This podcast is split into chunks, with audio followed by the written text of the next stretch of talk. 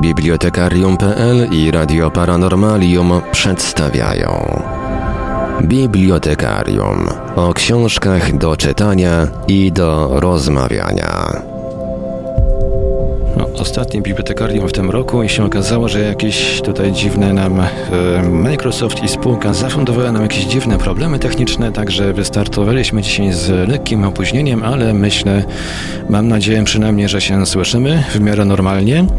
Radio Paranormalium, paranormalny głos w Twoim domu. Startujemy z audycją Bibliotekarium na żywo. Przy mikrofonie za sterami technicznymi audycji jak zawsze Marek Sękiewelios, a po drugiej stronie połączenia internetowego są z nami jak zawsze Marek Żarkowski i Wiktor Żwiekiewicz. E, mam nadzieję, że ze słuchaczami się słyszymy dzisiaj e, i e, uda się przynajmniej jakoś tak prowizorycznie tę audycję ostatnią w tym roku e, przeprowadzić. Dzisiaj będzie tylko komunikacja mm, tekstowa, niestety, z uwagi na nasze problemy tutaj z telefonem. E, widzę, że też problem się pojawił z transmisją na YouTube, taki kac wpadek, coś nam chyba chce tą audycję dzisiaj zakłuszyć, ale my się nie damy. Można do nas pisać cały czas na nasze GG pod numerem 36 08 80 36 08 80 Jesteśmy także na czatach na www.paranormalium.pl oraz na czatach towarzyszących naszym transmisjom na YouTube. Można także nas spotkać na Facebooku, na fanpage'ach Radia Paranormalium i Bibliotekarium.pl, na grupach Radia Paranormalium i Czytelników Nieznanego Świata, a jeżeli ktoś woli, to może także wysyłać pytania, komentarze i różne inne wiadomości odnoszące się do naszej audycji na nasz adres e-mail radiomałpa.paranormalium.pl. A więc Marku, panie Wiktorze. E, miejmy nadzieję, że nic nam dzisiaj już nie przeszkodzi. Zaczynamy. No to zaczynamy. Dzień dobry Państwu, dobry wieczór właściwie. E, ja odnoszę wrażenie, że pewnego czasu, e, pewno w związku z tym, że wzmożony ruch w internecie trwa, ale też wzmożony ruch to nie tylko, to nie tylko ci, którzy korzystają bezpośrednio z internetu, ale też ci wszyscy, którzy na internecie zarabiają i mam takie wrażenie, że Microsoft, tudzież przybudówki, robią wszystko, żeby nam tę audycję rozwalić. Nie, to oczywiście jest przerost, przerost ambicji, to nie sądzę, żebyśmy byli celem e, tychże wymienionych wcześniej, natomiast no, dostajemy rykoszetem, że tak się wyrażę. To jedziemy w takim razie z audycją. Ty, Wiktorze, tam jesteś po drugiej stronie, czy nie jesteś? Jestem, jestem. No to super, to przynajmniej, to przynajmniej ta korzyść, że, że jesteśmy, chociaż mówiąc szczerze, y, dzisiaj był pierwszy taki moment, kiedy zatęskniłem za tym, y, jak siadaliśmy w studio przed mikrofonem i spokojnie rozmawialiśmy. Jednak, jednak chyba nadchodzi zawsze, prawie zawsze nadchodzi taki moment, że człowiek tęskni do tego, co było. No to właśnie dzisiaj mnie coś takiego dopadło. Niby w komfortowych warunkach z domu, i tak dalej, i tak dalej, a jednak odrobina, odrobina takiego otoczenia studyjnego trochę by się przydała. No, nie ma co biadolić. Tak jak zapowiadaliśmy, dzisiaj będziemy mówić o książce Normala, Normana Mailera na podbój księżyca. Wiktorze, znasz tę książkę? Muszę, muszę, muszę powiedzieć, że kiedy pojawiła się ta książka, Kupiłem ją natychmiast w księgarni i przez miesiąc nie rozstawałem się z tą książką. Nosiłem ją pod pachą y, w tramwaju, w autobusie, w pociągu, y, w łóżku i na łóżku i pod łóżkiem, gdziekolwiek byłem. Y, po prostu i czytałem ją kawałkami. Nie czytałem jej tak jak mm, w całości, ale po prostu pasjonowało mnie wyrywkowość tej książki, bo książka jest bardzo taka rozjechana, roz, rozbestwiona w różne strony.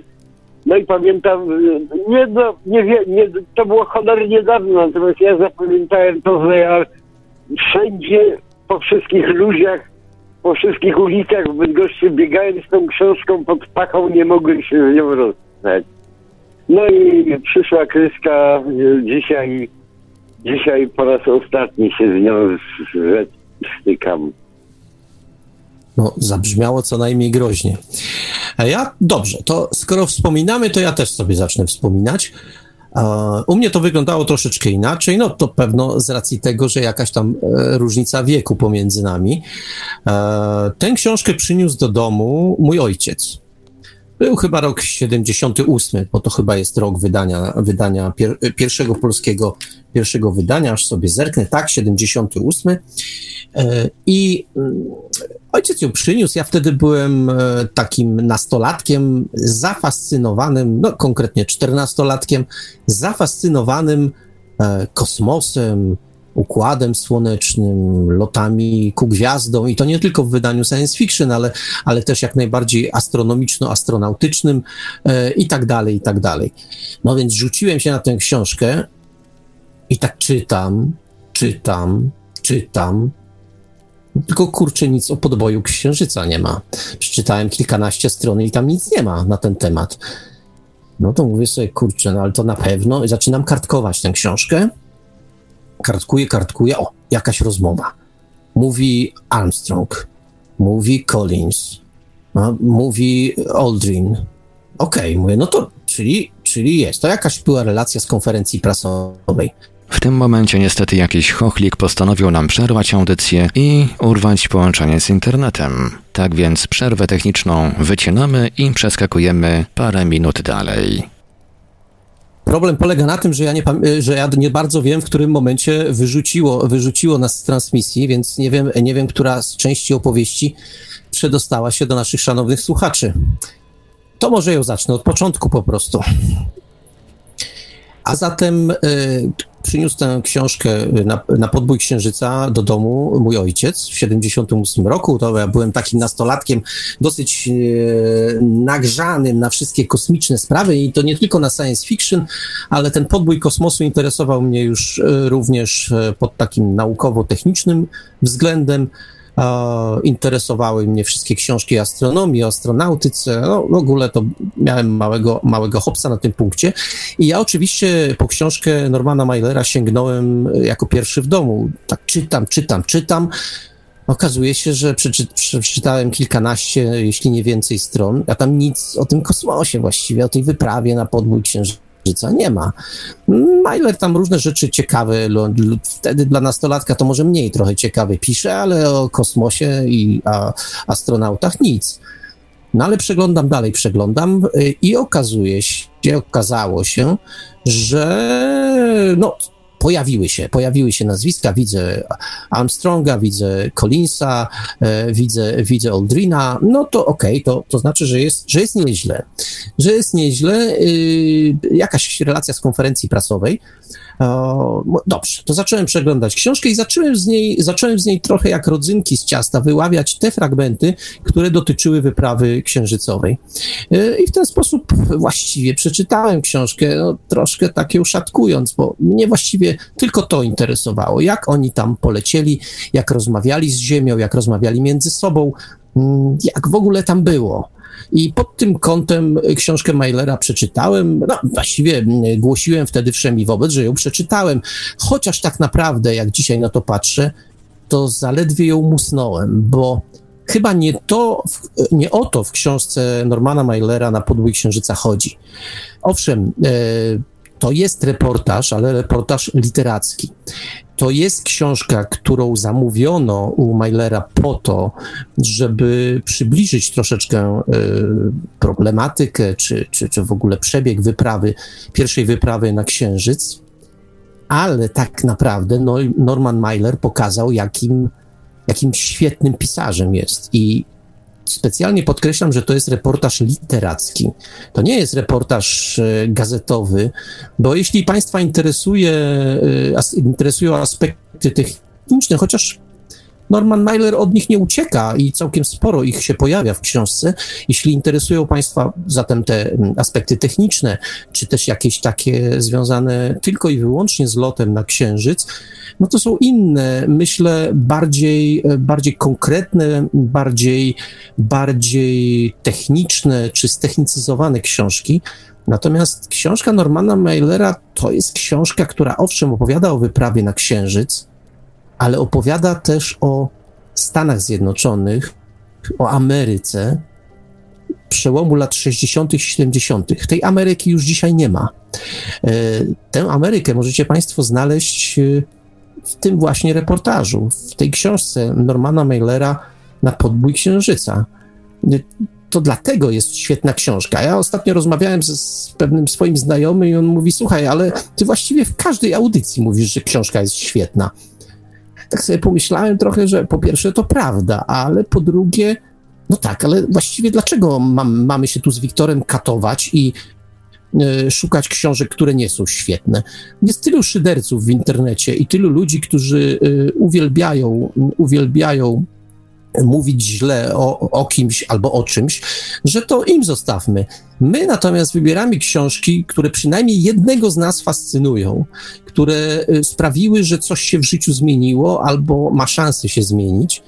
Y, dlatego, no, wybaczcie Państwo, ale ja chyba pozostanę przy tej formule, że właściwie każda książka, która pojawia się w bibliotekarium, to jest książka, no, przynajmniej naszym subiektywnym zdaniem, świetna. Okej, okay, to przynajmniej na początek skończyłem przemowę. Wiktorze, może ty coś teraz powiesz? Ja może e, wytłumaczę, dlaczego ta książka jest świetna, skoro e, tą świetność zacząłeś poddawać, że tak powiem, e, rozwadze, rozwadze naszej. Otóż e, na tych orbitach wokół bibliotekarium krążą różne satelity różnych, mm, różnych przede wszystkim młodych ludzi, którzy próbują e, swojego, sam, sami zmierzyć się z materią literacką, sami napisać jakiś kawałek dobrej prozy. No i e, co to ma wspólnego e, z książką na podwójnie księżyca? Otóż ma. Otóż e, Norman Mailer e, mnie samego skopał bezlitośnie po kostkach. Ja dopiero przy y, czytaniu tej książki uświadomiłem sobie, y, czym tak naprawdę jest powieść. Y, jeżeli mamy jakąś opowieść i będzie to opowieść wystarczająco długo, długa, długa, to już nam się wydaje, że w tym momencie nie napiszemy opowiadania, tylko napiszemy powieść. E, to jest e, to nie będzie powieść, tylko to będzie długie, długie, długie opowiadanie. E, powieść rządzi się bardzo dziwnymi zasadami. Powieść otwiera przed nami pewne perspektywy, których autor w ogóle tylko markuje, nie opisuje, ledwo dotyka, po to, żeby się nam, w nas otwierały rzeczy. Tutaj dlaczego dlaczego akurat tej, przy tej książce mnie to poraziło, bo y, ta jednoczesna obecność reporterskiej, reporterskich relacji, właściwie y, spostrzeżeń y, z, z, z bieżącej, z, ze świata bieżącego, tej Ameryki, która to, towarzyszyła wystrzeleniu e, tych trzech kosmonautów na Księżyc. To jest to jest pole startowe, je opis, e, trzeba opisać. Norman Mailer to właśnie robi. E, a potem miejscami przeskakuje do, do właściwego, wydawałoby się właściwej tej materii, która została u niego przecież rzeczywiście przez NASA czy rząd Stanów Zjednoczonych zamówiona, że, żeby on był tym kaznodzieją, który e, sprzeda ten towar, gorący towar całemu światu e, w postaci po prostu takiej literackiej. I Norman Mailer zrobił to. Ja powiem jedną rzecz, że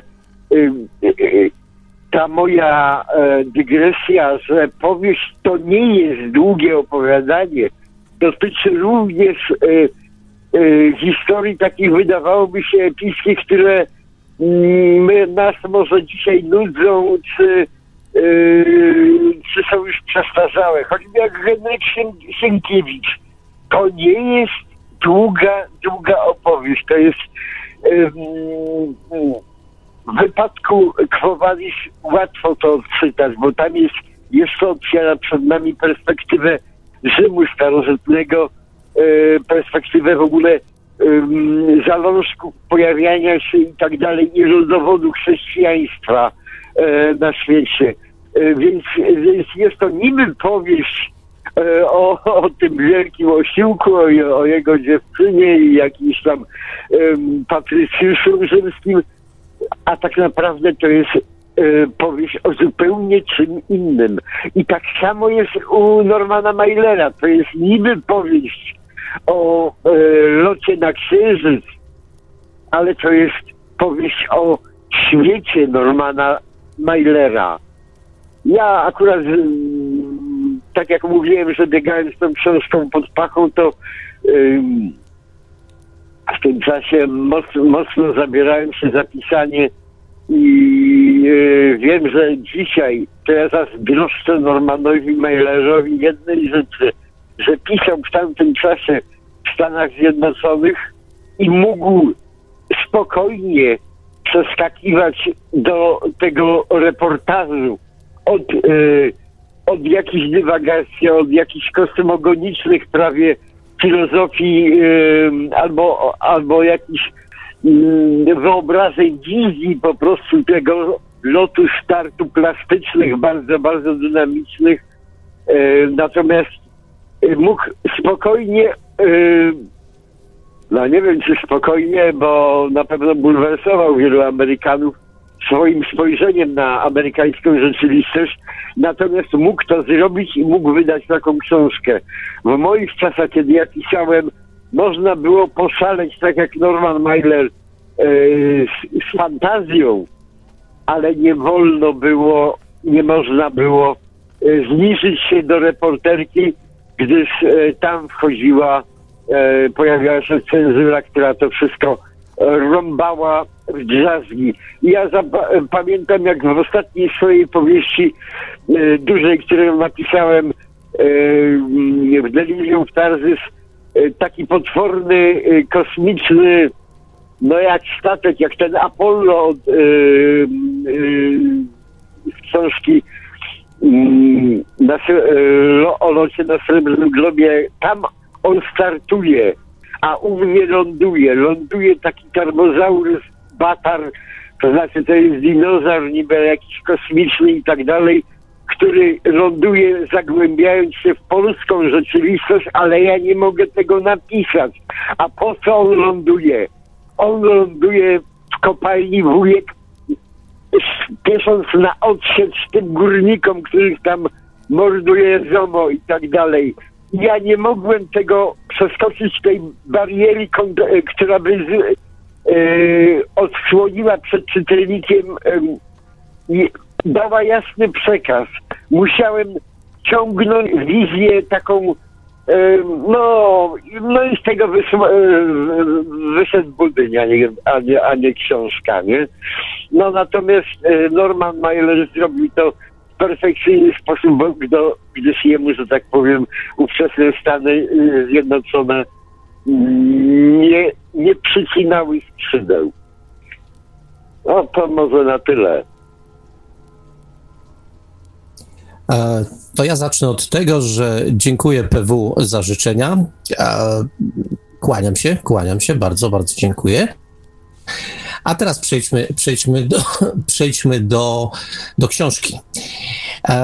Trochę dla zabawy, e, a trochę po to, żeby, żeby mm, podkręcić atmosferę, e, zerknąłem sobie na mój, i tu mówię bez przekąsu, bez żadnego przekąsu, e, na mój ulubiony portal Lubimy Czytać. E, Jak chcę się przekonać, czy jakaś książka jest dobra, to natychmiast tam zaglądam. I im więcej ma złych opinii, to chętniej po nią sięgam. Bo niestety y, z pierwotnej idei y, portalu Lubimy Czytać, gdzie rzeczywiście to miał być portal, w którym ludzie sobie doradzają, y, pewne swoje fascynacje literackie uzewnętrzniają, to się troszeczkę zamieniło w takie miejsce, w którym każdy pisze co chce. No, demokracja jest, każdy może, tylko y, nie wiem, czy akurat musi. No więc kilka słów e, na temat książki Normana Mailera e, z portalu Lubimy Czytać. Ninka S. Nie będę odkrywcza, ale książka jest pięknym przykładem, jak można, jak można zarżnąć genialny i atrakcyjny temat. Czyta się ciężko, napisana jest zbitym stylem i dotyczy to również formatu akapitów. Minimalna liczba dialogów, opisy, opisy, opisy i po prostu nużące. Może trzeba by ją skrócić? To pierwsza opinia. Dalej, przeczytana. Ta książka ma 589 stron, z czego tylko około 150, no może 200 czytałem z zainteresowaniem. Przez całą resztę zastanawiałem się, czy nie szkoda czasu na resztę.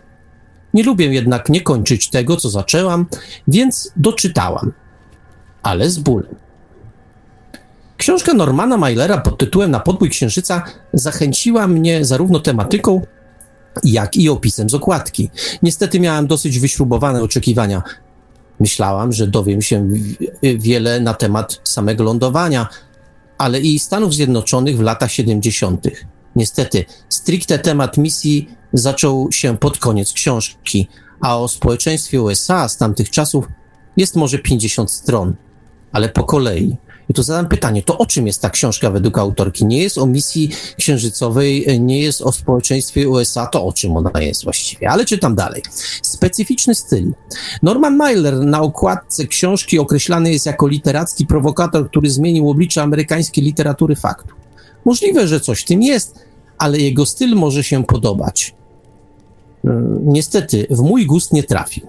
Ciężko było mi przebrnąć już przez pierwszą część książki, w której znajduje się grafomański opis przygotowań do jej napisania z punktu widzenia samego autora. Myler nazywa siebie samego Aquarius, a narracja jest w trzeciej osobie. Aquarius, autor to Aquarius, autor, autor tamto, a do tego kwieciste i okropne porównania. Nie tego oczekiwałam. Na początku treść składa się ze zbioru niepotrzebnych i odległych dygresji, mini-biografii osób pośrednio tylko związanych z tematem oraz sporo pobocznych historii, a to wszystko dopełnia wielkie ego autora. Pierwsze 200 stron tylko lekko zahacza o lądowanie. E, ja już oszczędzę Państwu czytania, bo y, strasznie to długie jest. Musiałbym jeszcze tak mieć z 10 minut, żeby to wszystko doczy doczytać. Bardziej chciałem, żebyście Państwo poznali pewne, pewien nastrój. Ja jeszcze tylko jedna krótka opinia.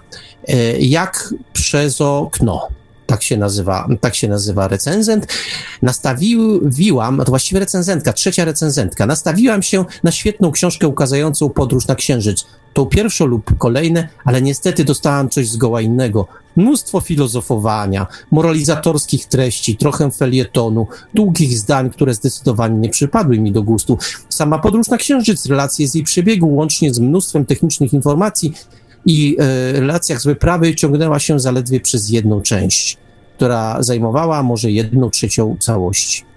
Rozczarowałem się bardzo i nie było to kompletnie to, co chciałem otrzymać od tej książki. Ja już Państwu daruję więcej, bo to, e, to rzeczywiście jest dosyć charakterystyczne.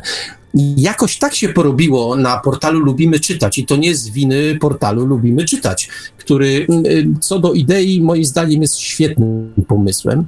Natomiast tak się porobiło, że w tej chwili tam prym wiodą osoby, które które um, wiedzą lepiej. O, może tak, ja nie będę, nie, nie, nie jest celem tej audycji pastwienie się nad niektórymi. One po prostu y, wiedzą, y, jaką książkę chcą przeczytać i jeżeli książka y, nie spełnia tych oczekiwań, to znaczy, że jest zła. Ja myślę, że to jest odwrócenie kolejności.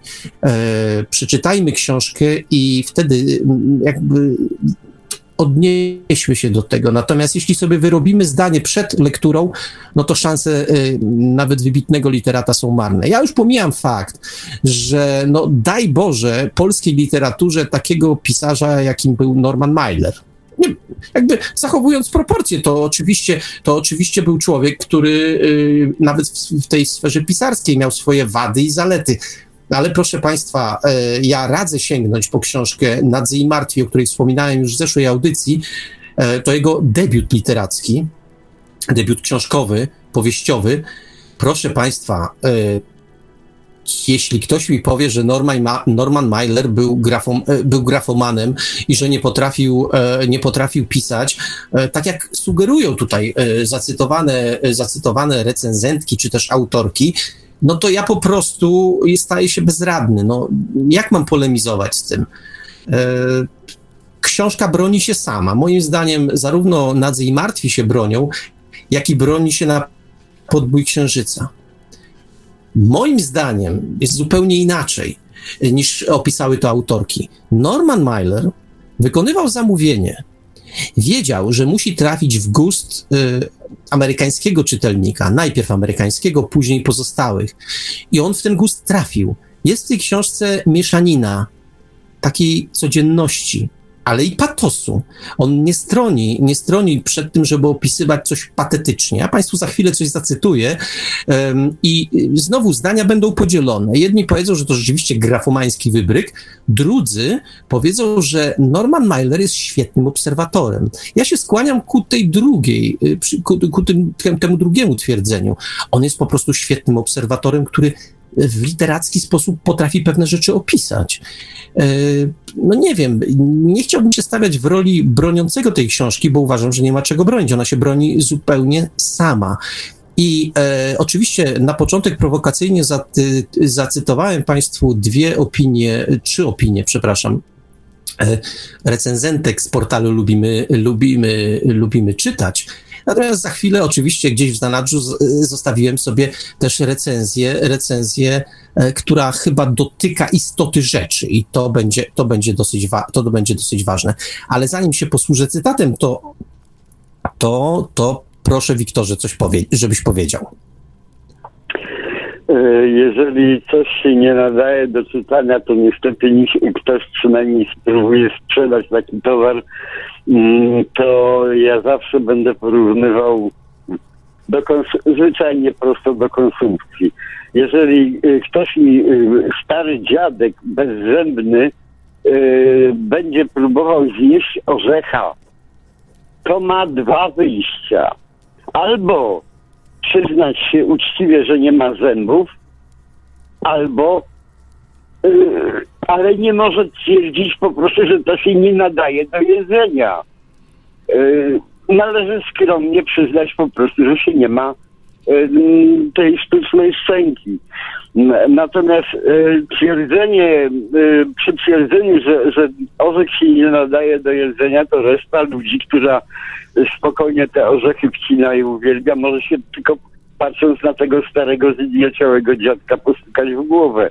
No i niestety wyrażanie tego typu opinii yy, ludzi młodych, ale bez no po prostu mnie rozczula, no. Nie oburza, ale rozczula. Ja się y, przyznam do pewnej prowokacji, której, której się dopuściłem, która jest dla Państwa y, przy, przy odbiornikach zapewne jasna. Specjalnie przedstawiłem siebie jako siebie tego nastolatka, czternastolatka, czy też prawie piętnastolatka, e, no czternastolatka. E, jako takiego człowieka, który przeglądał tę książkę tylko pod kątem tego, że chciał czegoś dowiedzieć się o, o lądowaniu na Księżycu.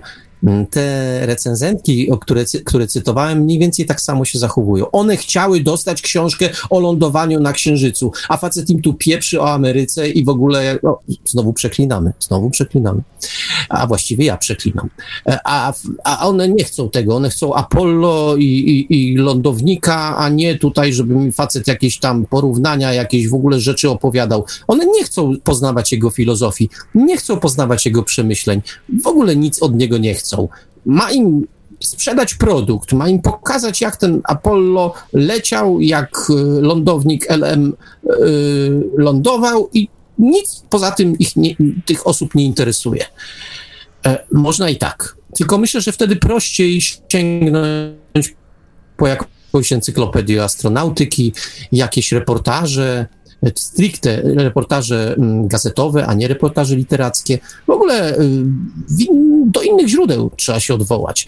Natomiast jak się sięga po książkę sygnowaną nazwiskiem Myler, Norman Myler, no to trzeba się spodziewać czegoś troszeczkę innego. Powiedziałem Państwu, że zacytuję coś, co wali patosem na kilometr, ale moim zdaniem e, Norman Myler świetnie rozpoznał, e, po pierwsze, tak jak już powiedziałem, pewne oczekiwania społeczeństwa y, amerykańskie, może nie tylko amerykańskie, w sporej części lubią patos. To dlatego wzruszamy się na różnego rodzaju świętach, różnego różnych akademiach ku czci. Oczywiście ludzie młodzi są na to dosyć odporni i chwała im za to i w ogóle podziw, ale z czasem człowiek się troszeczkę e, mniej odporny staje i generalnie lubi, ludzie lubią patos, tylko y, trzeba trafić w, odpowiednio, w odpowiednie miejsce, trzeba trafić z odpowiednim patosem do nich i patos jest okej, okay, przynajmniej zdaniem niektórych. I Norman Mailer moim zdaniem świetnie to wyczuł. Coś Państwu zacytuję. To jest opis, opis, startu, y, opis startu rakiety Saturn. Dwie potężne żagwie, jak skrzydła ognistego ptaka, rozpostarły się nad ziemią, pokrywając ją złotym, płomiennym kwieciem. A na samym środku tej scenerii, biały jak zjawa, biały białością Milwiowskiego Moby Dicka, biały jak figura Madonny w połowie kościołów świata, smukły, anielski, mistyczny statek dźwignął się bezdźwięcznie na słupie ognistym i począł wznosić się zwolna ku niebu. Zwolna, jak mógł poruszać się lewiatan Melvilla, jak my, gdybyśmy nurkując we śnie, wypłynęli zwolna ku powierzchni. I wciąż cisza. Wreszcie nadleciał dźwięk, zrazu jak trzask łamanych gałęzi. Nadbiegł ostrym, gwałtownym trzeszczeniem milionów kropel palącej się ropy. Kakofonią dźwięków coraz głośniejszych i głośniejszych, w miarę jak Apollo Saturn unosił się ponad wieżę startową, w akompaniamencie owacji tłum, tłumów. Owacji, która równie dobrze mogła być krzykiem niepokoju. Trzask przeszedł w rozdzierający uszy werbel, tysiąca strzelających jednocześnie karabinów maszynowych. Aquarius zadrżał, rażony gwałtownością ataku, grzmiącym łoskotem. Niagary ognia huczącego głośniej niż najstraszliwsze grzmoty burzy, jakie kiedykolwiek słyszał, a ziemia zatrzęsła się pod stopami i drżała. Wciąż drżała. Czy to jest dobra literatura, proszę Państwa? Mm, może troszkę przegięta, ale z drugiej strony obrazowa. E, zauważcie Państwo, że to jest rzecz pisana dla tak zwanego szerokiego czytelnika, bo nikt nie zdecydowałby się zapłacić ciężkich pieniędzy y, Normalowi Mailerowi, występującemu tutaj pod pseudonimem Aquarius, ciężkich pieniędzy, no nie tak jak pisze w książce, że podobno poszła plotka, że dostał za tę książkę milion dolarów, podobno nie, podobno nawet nie 450 tysięcy, wtedy to były inne pieniądze, ale podobno nawet nie tyle, ale jednak ktoś mu ciężkie pieniądze za to zapłacił. I y, on miał trafić do szerokiego odbiorcy. I proszę Państwa, może ten, e, może ten opis startu rakiety Saturn jest y, nieco przegięty. Mnie się akurat podoba, ale można uznać, że rzeczywiście zastos- ilość zastosowanych środków takich stylistycznych no, jest tam spora. Ale z drugiej strony, zobaczcie Państwo, mówiłem to zaraz na początku audycji, jakim świetnym obserwatorem jest Myler co on w tej scenie przekazuje? Że kiedy obserwujemy start rakiety, widzimy coś innego i to jest niezgrane z dźwiękiem, bo ten dźwięk musi do nas dolecieć, bo z tak daleka obserwujemy start rakiety. No, banalne, prawda? To, co powiedziałem, jest banalne. Ale jak jest napisane? Jak jest napisane? To właśnie na tym polega magia książki Normana Mailera na podbój Księżyca, że on z rzeczy bardzo prostych, opisując rzeczy bardzo proste, opisuje je w sposób o, dobre słowo, podrzućcie Państwo, literacki. Dobrze, niech będzie, literacki. E, czasami właśnie może ciążący ku patosowi, ale nie, moim zdaniem nie przekracza granicy śmieszności, nie przekracza granicy takiego przegięcia, takiego patosu dla patosu. Nie, on stosuje patos w tych chwilach, kiedy człowiek także czuje patos. E, wyobraźcie sobie Państwo, że jesteście na tym polu startowym albo w pobliżu tego pola startowego i widzicie start rakiety, słyszycie te dźwięki przytłaczające, e, to naprawdę może, może człowieka wgnieść w glebę. Ten widok, poczucie tego, że trzech ludzi na czubku tej rakiety Saturn tam jest i, i, i to są tysiące ton paliwa. To są nieprawdopodobne, nieprawdopodobne moce. To po prostu jakby piekło stąpiło na ziemię, a jednak człowiek tego dokonał. To o coś takiego chodzi. Ja też popadam w tej chwili w patos, ale świadomie, zupełnie świadomie. No bo pokazuje, że Norman Mailer e, wpada w ten patos, to już powiedziałem, kiedy trzeba w niego wpadać. Wiktorze.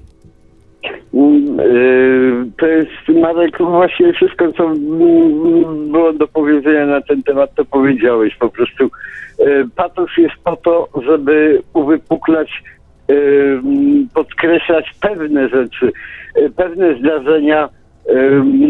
Jeżeli, jeżeli my byśmy próbowali w ten sam sposób opisywać, pisać całą książkę, to oczywiście, mm, oczywiście każdy czytelnik postuka się w głowę, bo jeżeli zaczniemy tego samego patosu, to samo narzędzie stosować przy, przy, przy podgrzewaniu pizzy w mikrofali, no to staje, stanie się to zabawnie śmieszne.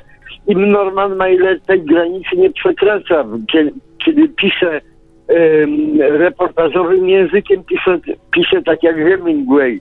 Jeśli potrzebuję tego czegoś takiego wzniosłego, to spokojnie daje takie wrażenie.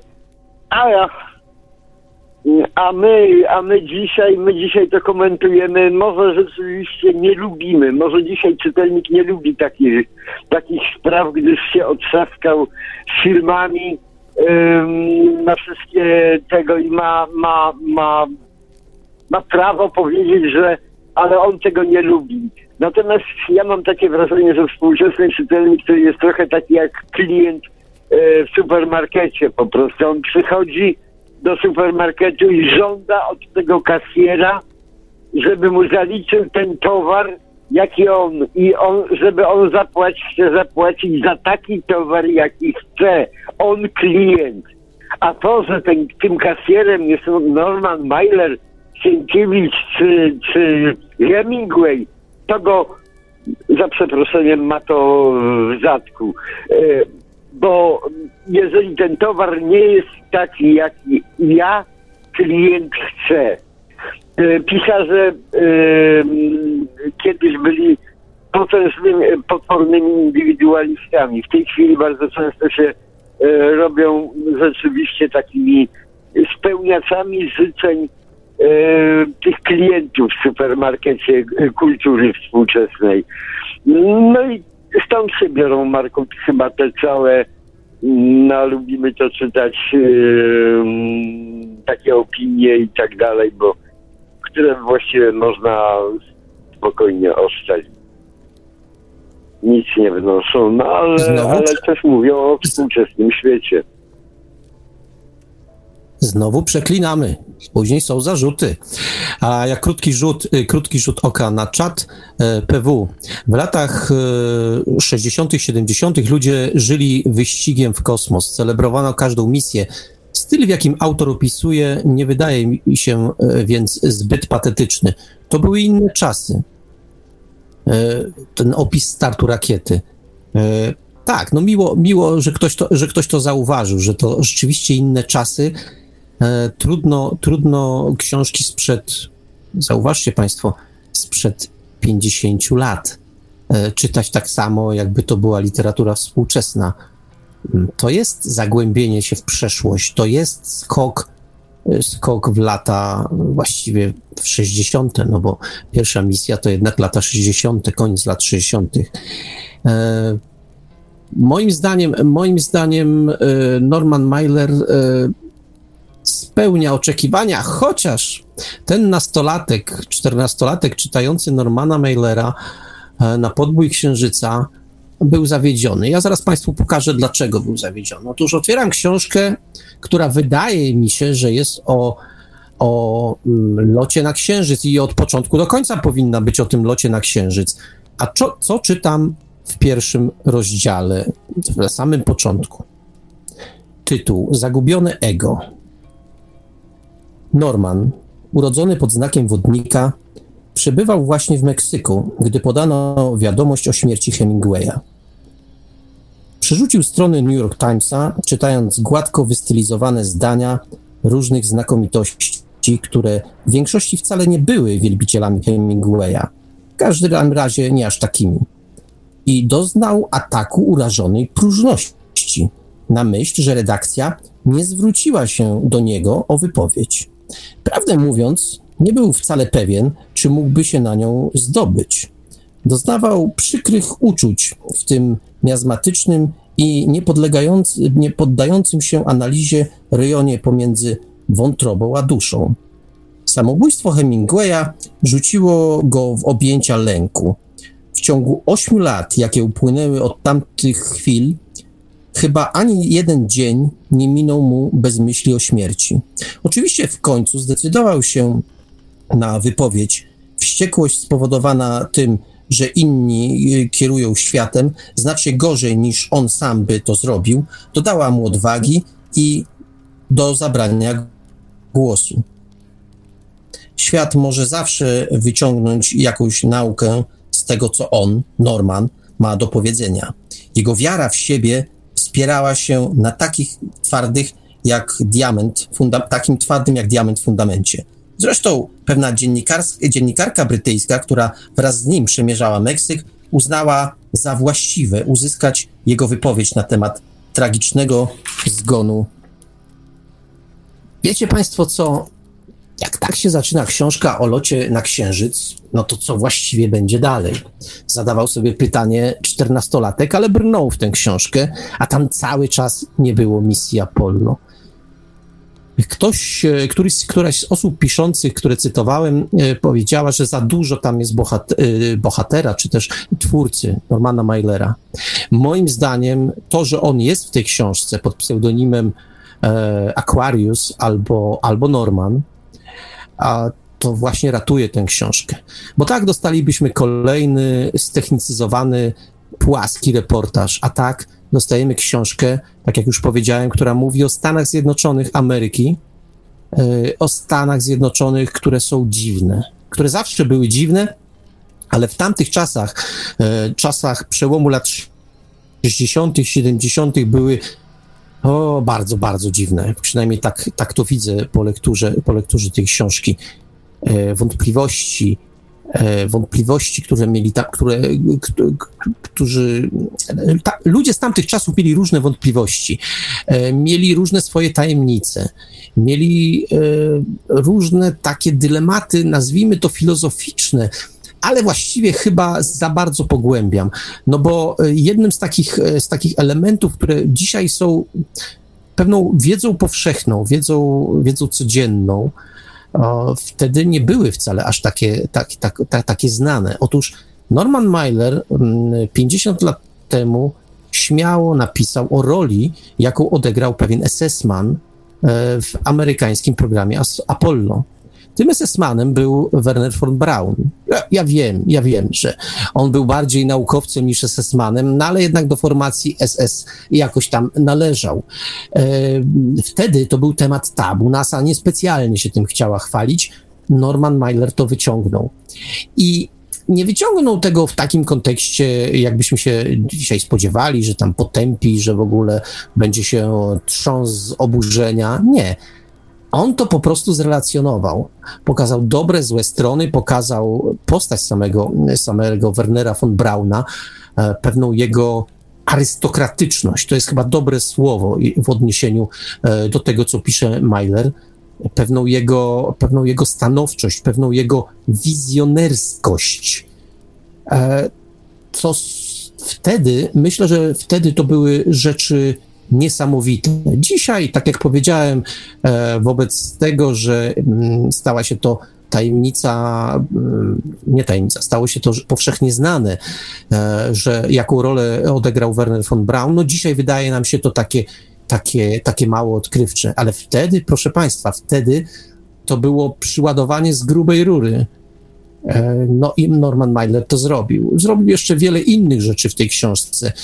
Bo to jest tak, kiedy tam opisuje na przykład konferencję prasową, na której występują e, uczestnicy misji na Księżyc, on tam bardzo często odpływa. Znaczy, niby relacjonuje tę, tę misję, ale analizuje ich wypowiedzi, analizuje ich zachowanie, mimikę twarzy, tembr głosu sposób, e, w jaki się wypowiadają, ale także pewną sytuację egzystencjalną. Tam jest na przykład taka sytuacja, kiedy się zastanawia, a właściwie relacjonuje i zastanawia nad tym, e, jak musiał się czuć, e, to Collins bodajże zostawał na, na orbicie księżycowej mm, i zadano takie pytanie, jak pan się będzie czuł, że no, pan zostanie na orbicie księżyca, a pana koledzy polecą, polecą na, na, na, powierzchnię, na powierzchnię księżyca. I odpowiedź była no, zadziwiająca, w dwóch aspektach zadziwiająca. Po pierwsze, e, taka bardzo komunistyczna, jak to w Stanach Zjednoczonych, komunistyczna. A zatem e, odpowiedział e, astronauta, że być, loty w kosmos to jest zawsze działalność zespołowa i albo tam doleci zespół, albo tam nie doleci nikt. I w zespole jest tak, że się trzeba podzielić e, pewnymi rolami, no i jemu przypadła właśnie taka rola. Ale druga część odpowiedzi była jeszcze zabawniejsza, bo powiedział, że on e, wraz z kolegami przebędzie 99,9 i tam jeszcze ile e, drogi na Księżyc. Tak naprawdę to, że on zostanie na orbicie, to jest z punktu widzenia tych odległości, które przebywają, zaniedbywalny margines. I on właściwie tak jakby był na tym księżycu. Ja wiem, że to jest takie psychologiczne, psy, psy, psychologiczna ze strony astronauty, to była taka psychologiczna próba, takie, taka próba zracjonalizowania tego, że no, on jednak zostaje na orbicie. Ale Norman Mailer tego nie rozstrzyga. On to zostawia do, właśnie do takich przemyśleń, jak to w tej chwili.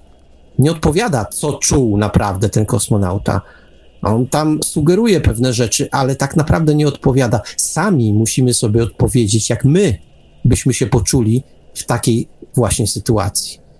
I takich momentów w tej książce jest bardzo dużo. Yy, to był zarzut, że on za bardzo psychologizuje, ale moim zdaniem jeśli nawet nie wszystkie te rzeczy są celne. I nie mówię tego po to, że znalazłem coś takiego, ale zakładam, że ktoś mógłby powiedzieć, a tu niecelnie zanalizował sytuację psychologiczną. Być może, być może, ale jeśli nawet coś takiego się zdarzyło, to jestem przekonany, że to, co wyszło z pióra Normana Mailera, nas, każdego z nas, każdego z czytelników, który podejdzie do tej książki życzliwie, skłoni do przemyśleń, do tego, jak to jest, być jednym z trzech ludzi, którzy oddalają się od Ziemi, którzy zbliżają się do innego ciała niebieskiego, których obserwuje praktycznie cały świat, może poza Chinami. Bo wtedy podobno Chiny, Chiny nie, niekoniecznie, niekoniecznie były aż tak zaprzyjaźnione ze Stanami. To eufemizm oczywiście. Natomiast y, moim zdaniem to był przykład oczywiście, ale taki przy, tak powiedziałem, przykładów takich można by w tej książce znaleźć dziesiątki. Norman Mailer takimi drobnymi kroczkami, takimi opisami, troszeczkę naokoło, wrzuca nas w pewne sytuacje. No, to tak zabrzmi patetycznie znowu, ale skoro dzisiaj o patosie mówimy, w sytuacje egzystencjalne innych ludzi wrzuca nas Norman Mailer. No i ja mu za to bardzo dziękuję. Wiktorze? Tutaj tak e, w tym, co mówiłeś na samym początku padła ta mm, mm, mm, taki, takie pojawiły się komentarze a propos tej względności czasu, e, czyli jak to wtedy, te 50 lat temu, jak to rzeczywiście było, jak to rzeczywiście się odbywało w Stanach Zjednoczonych. Ten patos amerykański bardzo przypominał patos radziecki e, zawsze, albo polski również daleki było od, od, takiej racjonalności reszty tutaj na przykład e, współczesnej Europy i dzisiejszej. Natomiast trzeba pamiętać, że o tym, mm, że ten relatywizm e, e, pisarza tego, co on pisze, trwa, bez przerwy trwa, to może na przykładzie książki Normana Mailera, a ja się odniosę do tej książki troszkę z innej perspektywy. Norman Mailer tak opisuje start Apollo, a przypomnij, nie, nie możemy sobie tego przypomnieć, ale możemy sobie wyobrazić sytuację jaka towarzyszyła wodowaniu każdego statku w średniowiecznym Londynie albo w dwudziestowiecznej Gdańsku w, w Polsce. To było wielkie misterium, ogromne. Zbierało, w, w Polsce zbierało się całe Trójmiasto prawie po to, żeby wodować jakiś statek. Z tym, z tym patetycznym rozbijaniem butelki szampana, z pasowaniem jakiejś matki chrzestnej na, jako matka tego statku i tak dalej. Przecież można się postukać w głowę. Ileż w tym patosu. Dzisiaj tego patosu już nie ma. Je, pozostała rutyna, czyli każdy statek jest jakoś tam wodowany, przecina się wskąskę jakąś, rozbija jakąś butelkę, idzie się na, na potem do pubu i, i koniec kropka. Ale kiedyś to było wielkie wydarzenie. Na, tak, na wodowanie statków w średniowiecznym Londynie z całą pewnością zbierał się w Plymouth e, cały Londyn po prostu. I, e, tak było w Londynie, tak było w, w naszym Trójmieście i tak było w Stanach Zjednoczonych, kiedy tego, czy my mamy dzisiejszym językiem opisywać albo dzisiejszym, dzisiejszą mentalność przedstawiać do, e, do tego, co działo się kiedyś, no w ten sposób możemy również opisywać, e, e, pisać powieść, w której, nie wiem, koniec, szczególnie Belgowie zażynają, że tak powiem, e, czarnych, ale nie mogą użyć słowa czarnych w Zajrze, wtedy nie Zajrze, ale w dorzeczu, że tak powiem, e, rzeki Kongo e, organizują sobie kolonie, no i e, używając współczesnej mentalności, nie używać słowa murzyn, nie używać słowa czarny, tylko ja nie wiem z jakimi duchami ci Belgowie walczą i kogo mordują wtedy. No, Znaj proporcje mociumpanie, mawiał Zagłoba. Należy pewne rzeczy z właściwym y, rozsądkiem przystawiać. Czas miniony, y, do czasu minionego przystawiać tamten zegar, a nie współczesny.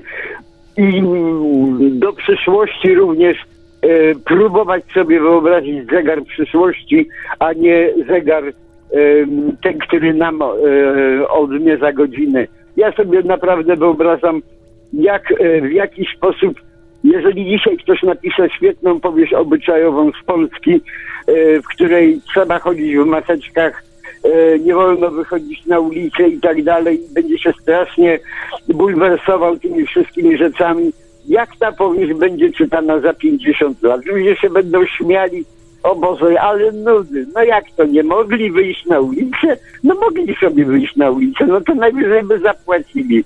Yy, a, a, a w ogóle, a co to są pieniądze, nie? Może już nie będzie. No i tak dalej, i tak dalej. Dzisiaj obraz tej Polski yy, zamasaczkowanej, zatrutej tym całym, yy, nie tylko Polski, ale całej Europy i całego świata, jest taki, jak jest za, za pół wieku będzie śmieszył, irytował i, i irytował czytelników i będą mówili cholera jasna, nie mogli o czymś ciekawym pisać, tylko o, o, o jakichś takich tam szmatkach na pyskach, no, czołem. E, tu mam e, teraz e, jeszcze zerknę sobie, zerknę sobie na, na czat. PW, panie Marku, to co mówił Collins było z góry przygotowane przez PR-owców misji. Zapewne. Nawet znając Amerykanów, to nawet nie zapewne, a na pewno. Dalej czy, czytam. Astronauci byli Marku. zarobieni. Tak, tak.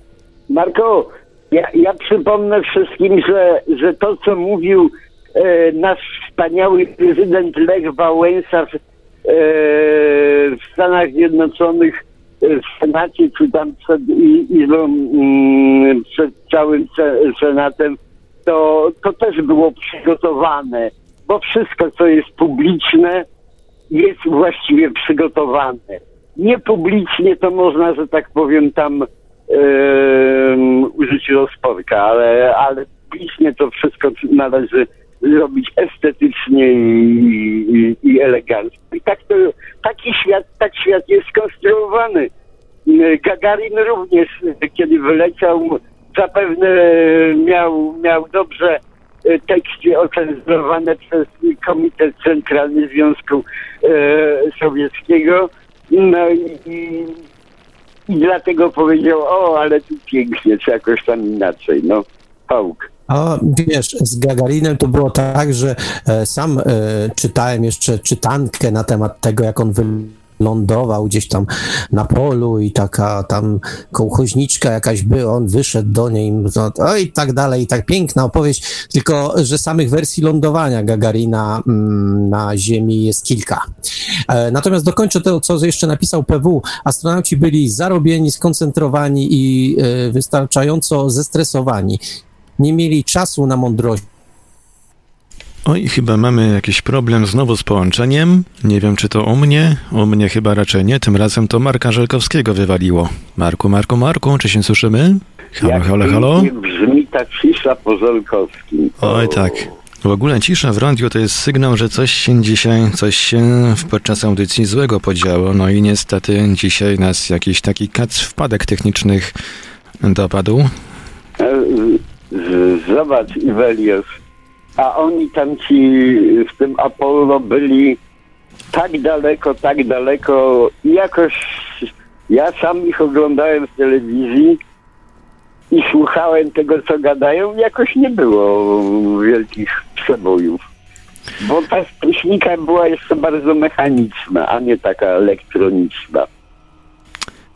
No niestety chyba mamy jakiś głębszy problem, e, jeżeli chodzi o połączenie z Markiem Żelkowskim. Przepraszam najmocniej. Pra, prawie jak, jak psychologia tego Normana Mailera. No tak. Psychologizm. Ym, Ivelios ma głębszy problem. Ciekawe, co go tak dręczy, a, a właściwie co dręczy jego smartfona, czy co dręczy jego tam urządzenia wszystkie. Ivelios ma głębszy problem. Zobaczymy, czy Marek Żelkowski odebrał wiadomość. No niestety chyba Marek właśnie zdał sobie sprawę, że mówi do mikrofonu, a nikt go nie słyszy, bowiem nawet na Messengerze go nie ma. A, także zaraz z telefonu stacjonarnego zadzwonimy do Marka Żelkowskiego e, i uświadomimy mu, że musi powtórzyć wszystko to, co mówi przez ostatnie kilka minut. Zanim Marek po, będzie się powtarzał, on się bardzo lubi powtarzać, to ja może skomentuję tę całą sytuację. Przecież zobaczcie, że mamy w tej chwili doskonały przykład yy, tej wyprawy, na księ- pierwszej wyprawy na Księżyc. My, ja i Żelkowski jesteśmy już gdzieś tam w dole, gdzieś głęboko gdzieś. I Welios siedzi przy, e, w tym centrum dowodzenia tym, e, tą wyprawą na Księżyc i no i próbuje z nami nawiązać kontakt, ale myśmy gdzieś utonęli w tej przestrzeni.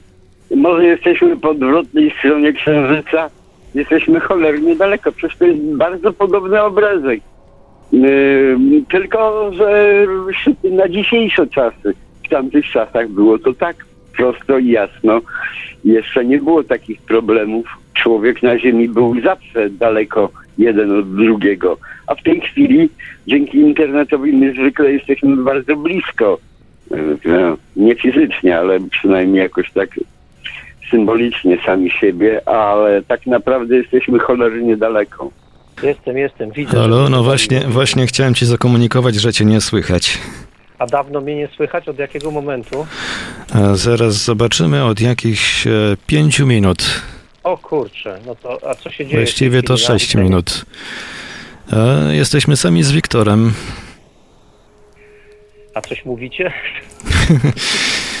No, coś tu Wiktor komentował, że jesteśmy, niby jesteśmy blisko dzięki internetowi, a tak naprawdę się okazuje, że jesteśmy strasznie daleko. Jakoś tak, jak była ta transmisja z Księżyca, to jakoś to tak e, lepiej szło niż dzisiejsza audycja. No, no niestety. y, Ja spróbuję się połączyć w tej chwili mm, przez drugi, przez drugi, ale to jest słabsze połączenie. Nie wiem, jak to z tym wyjdzie, bo router mi znowu wy, też wy, wywalił. Czy my jesteśmy na antenie w tej chwili? Jesteśmy na antenie, słyszymy się. Chyba, chyba się panowie słyszycie, tak? Panie Wiktorze, czy słyszy pan Marka? Ja, ja słyszę go bardzo dobrze i pana e, Marka również. Natomiast ja mo, może skomentuję tą rzecz, że bardzo prosto i jasno. E, otóż ludzie powinni się kontaktować między sobą bezpośrednio, bez użycia tech, jakiejkolwiek techniki, bez żadnych protest. Powinni się e, kontaktować przy piwie, przy ognisku, w łóżku albo gdziekolwiek indziej i tak dalej, bez pomocy jakiejkolwiek techniki. Technika zawsze będzie zawodna. Przyroda wymyśliła nam e, wystarczającą ilość zmysłu, żebyśmy się mogli kontakt- kontaktować bezpośrednio z pełnym, stuprocentowym powodzeniem. A jeżeli my się protezujemy, no to w końcu mamy to, co mamy, że yy, kontakt zanika, yy, wszystkie wiązania społeczne pękają w szwach, no i my istniejemy każdy w swoim domu. O. Ta dzisiejsza sytuacja przypomina mi czasami, bo Marek już słyszę, z tego co słyszę, wrócił na łono internetu. E, e, przy, przypomina mi to, jak Tak słuchałem niedawno Radia Tok FM, audycja, która miała być z gościem, a która przez pandemię odbyła się właśnie przez internet. I nie, oczywiście audycja była realizowana przez, in, przez, e, przez internet, przez tam jakiegoś Skype'a czy jakiś inny tam komunikator i nagle gościowi internet całkowicie wywaliło. I próba, ta desperacka próba dodzwonienia się na telefon do gościa i te komentarze prezentera, że niech się już ta pandemia skończy, niech już będzie znowu ta możliwość spotkania się w cztery oczy w jednym studiu. Matko Boska. No, to jest, to jest jakaś norma, bo wczoraj e, Mazurek e, w radiu RMF e, również utracił gościa po 10 minutach i już się nie udało do niego dodzwonić, nie udało się z nim skontaktować, przywrócić połączenia i właściwie rozmowa Mazurka ograniczyła się do tego, co normalnie jest emitowane w radiu, części internetowej i już po prostu nie było. Ja teraz jestem w tak zwanej cza- czarnej dziurze, bo nie wiem, ile z tego mojego gadania okazuje się, że ja kilka minut mówiłem do, em, w powietrze, więc nie wiem, ile się przedostało. Czy ten fragment, który, w którym mówiłem o, o rak- nadmuchiwanej rakiecie, już, już się przedostał na antenę, jeszcze się przedostał na antenę, czy już nie? Nie. No to powiem tak, no mówiłem o tym, że Norman Mailer, mm, y, mówiliśmy o tym, jaki patos stosuje, że tam u niego sporo tego patosu, zacytowałem zresztą. Otóż moim zdaniem on miesza, pokazuje, jakie jest nasze życie, że nasze życie jest mieszaniną patosu i tej codzienności, nawet prymitywizmu. E, opisuje taką scenę, że kiedy wraca z pola startowego, obser- widzi na poboczu ciężarówkę, na szczycie której, na tej pace, jest nadmuchiwana rakieta, na której napisane jest good luck, good luck Apollo 11. E, no, ktoś by powiedział, no tani chwyt, no okej, no, no ktoś się w ten sposób zabawił, ale z drugiej strony ktoś musiał włożyć pewną pracę, żeby tę rakietę, już nie mówię, żeby nadmuchać, żeby ją stworzyć, żeby ją umieścić na tej pace, żeby po prostu ona tam była. Czy to jest jakoś specjalnie fajne? No nie wiem, no komuś się podobało. Bo Stany Zjednoczone, nie zapominajmy o tym, to jest takie zderzenie właśnie tego patosu i tej ludyczności, tej codzienności. My tak uwielbiamy się w Polsce śmiać z disco polo. To jest synonim, jak chce się coś bez, bezpiecznie wyśmiać, żeby wszyscy się obśmiali, no to się mówi disco polo i wtedy wszyscy ha, ha, jakie to śmieszne i głupie i prymitywne, ale znowu powiem też prymitywnie, m, że jeszcze nie widziałem wesela, na którym ludzie e, jeszcze przed 12 w nocy nie bawiliby się świetnie przy kawałkach e, właśnie disco polowych. No więc jak to jest z tym patosem i z, tą, z, tą, z tym prymitywizmem, taką codziennością, przaszno, przasnością, to bywa różnie. E, to Norman Mailer pokazuje, że wielka, wspaniała Ameryka, która wysyła trójkę ludzi, trójkę ludzi w kosmos, e, to z jednej strony, a z drugiej strony właśnie nadymana, nadmuchiwana rakieta z napisem good luck. E, ale to też przejaw patriotyzmu, przejaw jakiejś takiej, jakiegoś takiego zaangażowania na swój sposób. Ale jeszcze kolejna rzecz, którą przytacza, e, przytacza Norman Mailer, bo życie toczy się, pomimo, że trzech astronautów jest na orbicie i szykuje się do opuszczenia tej orbity i lotu w kierunku Księżyca, to cóż się takiego, cóż się takiego wydarza? Otóż słyszymy speakera radiowego, który mówi, Proszę Państwa, zapraszamy na wyprzedaż z okazji startu Apollo 11. Tak, no bo życie toczy się dalej, bo e, Apollo 11, jego lot również może sprzedawać e, coś atrakcyjnego, może, może pokazywać, e, że tu u nas jest fajniej niż u nich, bo my reklamujemy Apollo 11, a nasi konkurenci nie. Otóż tak wygląda życie. Zderzenie patosu i tej przaśności. Moim zdaniem Norman Mailer świetnie, świetnie to pokazuje. Jego Ameryka, ta Ameryka, którą przedstawia w swojej książce, właśnie taka jest, niejednoznaczna. Z jednej strony jest wielka, z drugiej strony bywa nawet podła, bywa prymitywna, głupia, bywa y, niesmaczna wreszcie. Bo wspominałem w ostatniej audycji o tym, że y, w tym czasie, kiedy Apollo zmierzał w kierunku Księżyca, to gdzieś tam na broadwayowskiej scenie yy, pokazywany był, pokazywany był musical, w którym e, naga para spółkowała na scenie. I to było bardzo takie, bardzo nowoczesne, bardzo trendy, takie, takie że ludzie, o, to jest, to wreszcie coś fajnego jest. Ja wiem, proszę Państwa, czy naprawdę y, to jest rzecz, którą należy pokazywać na scenie. Nie mówię, że nie wolno, to nie, nie w te klimaty uderzajmy. Wolno, tylko po co? Po co? No, jeżeli komuś to pasuje, to oczywiście jak najbardziej. Natomiast, natomiast to jest moim zdaniem siła książki Normana Mailera.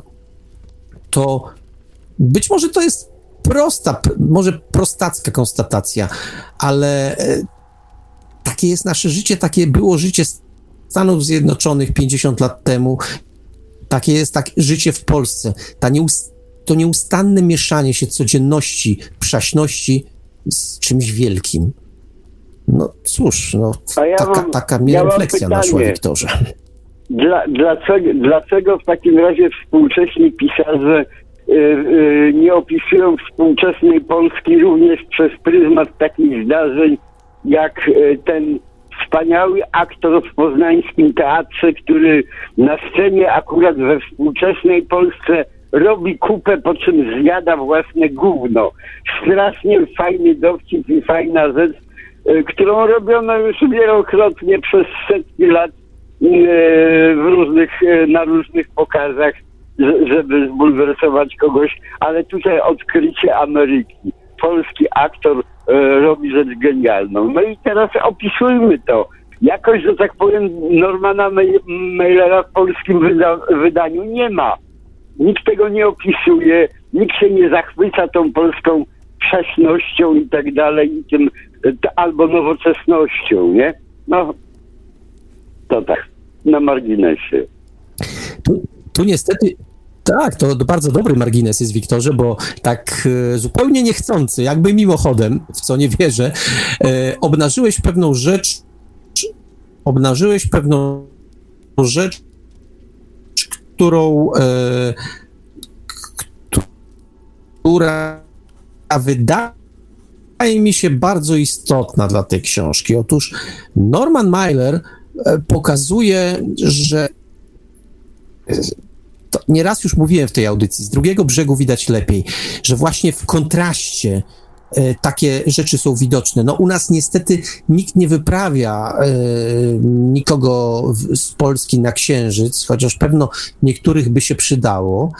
I e, w związku z tym nie ma tego kontrastu, nie ma co pokazywać. E, to, to moim zdaniem jest ten pro... Tak, to dwóch próbowało, ale to jest moim zdaniem ten problem, że nie mamy punktu odniesienia i ponieważ no, wielu literaturoznawców, wielu komentujących współczesne pisarstwo w Polsce biadoli nad tym, że nie mają dzieła na miarę że nie mają pewne, nie mają współczesne, że żaden z pisarzy, ja nie, nie jestem tego pewien, co mówię w tej chwili, bardzo cytuję, potrafi do synezy tego, co się w tej chwili wokół nas dzieje. Moim zdaniem to nie jest usprawiedliwione, ale rzeczywiście cierpimy na niedosyt. Cierpimy na coś takiego, że nikt takiej syntezy naszego społeczeństwa w Polsce właściwie konał. Nie pojawia się to w przestrzeni publicznej e, takiej, takiej, takiej To na przykład książka, którą omawialiśmy, czyli Król, e, ona dokonała konstytucji Polski przedwojennej. Tam taką syntezę, dosyć subiektywną, ale jednak otrzymujemy. To jest pewne zwarte dzieło. Natomiast jeśli by taką, taką, taką książkę próbować znaleźć, taką książkę o naszej współczesności, no to chyba brakuje nam Wyspiańskich od wesela i takie wesela nie powstają na, na, nasz, na nasz temat. A znowu, zachowując pewne, y, pełne, y, pełne y, proporcje, to wydaje mi się, że to, co zrobił Myler, to to jest takie amerykańskie wesele końcówki lat 60. Mówię, zachowajmy proporcje, ale pamiętajmy o tym, że on właściwie nie napisał książki. I tu pewno zleceniodawcy, ale myślę, że się z nim nie targowali o honorarium, ale mm, myślę, że nie byliby do końca zadowoleni, gdyby uświadomili sobie, że Norman Mailer nie napisał książki, yy, nie napisał książki o tym, że mm, człowiek poleciał w kosmos, człowiek poleciał na Księżyc. Moim zdaniem Norman Mailer napisał książkę o ówczesnej Ameryce. To powtarzam po raz kolejny, ale to jest taka moja obsesja względem tej książki. Tak mi się, tak mi się przynajmniej wydaje. Wiktorze. Ja miałem akurat przerwę w, w, w, w kontakcie z tobą. Nie słyszałem ciebie. Natomiast e, a propos takich, takich rzeczy, że być może w prozie współczesnej polskiej nie ma takich, e, takich, takich rzeczy na miarę Normana Mailera, takiego e, komentowania współczesności rzeczywistości, ale po zastanowieniu stwierdziłem, że są takie książki, tylko że niestety nie są literaturą piękną, nie są powieściami. E, takimi książkami są Marku e, książki Rafała Ziemkiewicza, takie m, mm, trochę to takie analizy jego Mm, jego sytuacji, że tak powiem, społeczno-politycznej, te analizy nie są niestety powieściami. Gdyby były powieściami, to by się czytały świetnie, natomiast są tak samo bolesne, bardzo brutalne, bardzo uderzające w polską rzeczywistość i gdyby to były powieści, to by była literatura polska była bardzo bogata. A tak to cóż, mm, no mm, political fiction się trochę wzbogaca, ale nie, nie powieść. Nie słyszałeś, to tylko zrekapituluję, że e, my w Polsce, wspomniałeś o Ziemkiewiczu, no być może, ale e, myślę, że my cierpimy w tej chwili. E, ja porównałem, porównałem książkę Mailera do Wesela, takie amerykańskie wesele. Mm. On po prostu dał przegląd amerykańskiego społeczeństwa końcówki lat 60. To jest książka o tym i moim zdaniem świetna książka. To mniej jest książka o locie w kosmos, o locie na Księżyc, chociaż jest, nie przesadzajmy, ale mm, ja rozumiem świetnie, oczywiście wyzłośliwiłem się już, więc teraz mogę rozumieć. E, rozumiem te recenzentki, którym wydawca zapowiedział, że to jest książka o tym, jak człowiek poleciał na Księżyc. Może to wina troszeczkę wydawcy, że eksploatował, eks, eksponował pewną, pewien fragment tej książki, ale moim zdaniem to jest książka e, nie do końca o locie, locie na Księżyc, chociaż też, ale to jest książka o tym, jaka była Ameryka 50 lat temu. Tak jak powiedziałem w pewnym momencie audycji, tej Ameryki już nie ma. Nie ma, nie istnieje. E, ale nawet ze względów czysto literackich jest fajnie poznać taką Amerykę, bo może ktoś z Państwa może ty, Wiktorze, może ja, może któryś z naszych słuchaczy zechce tam kiedyś umieścić akcję swojego opowiadania. No to dobrze jest wiedzieć, jak ta Ameryka wyglądała. Dobrze e, czuć tę atmosferę. I moim zdaniem w książce Mailera świetnie tę atmosferę, atmosferę czuć. Tam po prostu widać, jak to się wszystko kitłasiło, jakie to było. Mm, jakie to było dziwne w gruncie rzeczy. Stany Zjednoczone wysyłają człowieka w kosmos, wysyłają człowieka na księżyc. To z jednej strony, z drugiej strony dzieci kwiaty, wojna w Wietnamie, e, ta spółkująca para, e, ta rakieta nadymana na, na, na ciężarówce i e, speaker w radio komercyjnym, który robi biznes. Tam go interesuje akurat lot na księżyc. No może też, ale tak naprawdę mm, kasa, misiu, kasa się liczy. Także y, to być może są takie proste konstatacje, ale z takich prostych rzeczy składa się nasze życie i e, e, zdaje się, że trzeba być niezłym pisarzem, żeby to po pierwsze złapać i umieścić w swojej książce, po drugie, po drugie e, odpowiednio naświetlić i wyeksplo, wyeksploatować w tejże książce. To jest moim zdaniem siła książki Normana Mailera. Wiktorze. Może e, tylko dodam jedną rzecz do tego, co mówiłeś. Tych Ameryk, których już nie ma, było dużo, dużo, dużo więcej. Tych Polsk, których już nie ma, było, było kiedyś całe mnóstwo, ale ich już nie ma. Natomiast e, rolą pisarzy, szczególnie jeśli piszą rzeczy współczesne, jest to, żeby pozostawić w tej zakorkowanej butelce wyrzucić na wodę jakąś wiadomość, sygnał o tym, z opisem tego zdarzenia przed jakimś tam kolejnym potopem. Tych Ameryk, jak powiedziałem, już nie ma. Ja so, przypomnę Markowi, że my od samego początku audycji przymierzaliśmy się do takiej mojej ukochanej książki francuskiego arystokraty Tocqueville'a o demokracji w Ameryce. Tej Ameryki, którą tamten arystokrata francuski opisywał, nie ma e, już e, 100 lat wcześniej zniknęła z powierzchni ziemi niż ta Ameryka e, Normana Mailera. E, Ameryka, e, książka o demokracji w Ameryce wydawałoby się, że też mówi o demokracji. Nie. To znaczy i tak. E, właściwie jest, jest największym, e, największym takim e, kompendium wiedzy na temat tego, jak sobie ludzie kiedyś wyobrażali demokrację. Z tą, z tą demokracją, która dzisiaj szaleje po świecie, tamta demokracja, również tamtej Ameryki nie ma nic, zero, zero, zero wspólnego. Yy, ale to jest, tak, książka Tocqueville'a jest o demokracji, o Ameryce, o człowieku w Ameryce, o, o, o, o, w ogóle o wszystkim i tak dalej. I dlatego jest genialną książką. Tak samo książka y, tego nie możemy y, naszej miarki, naszego czasu, naszej miarki przykładać do tamtych y, arcydzieł, bo y, chociaż czemu nie do Monlizy i do Dawida, że tak powiem, przykładamy współczesną miarkę, no bo jeszcze nam nie obrzydły.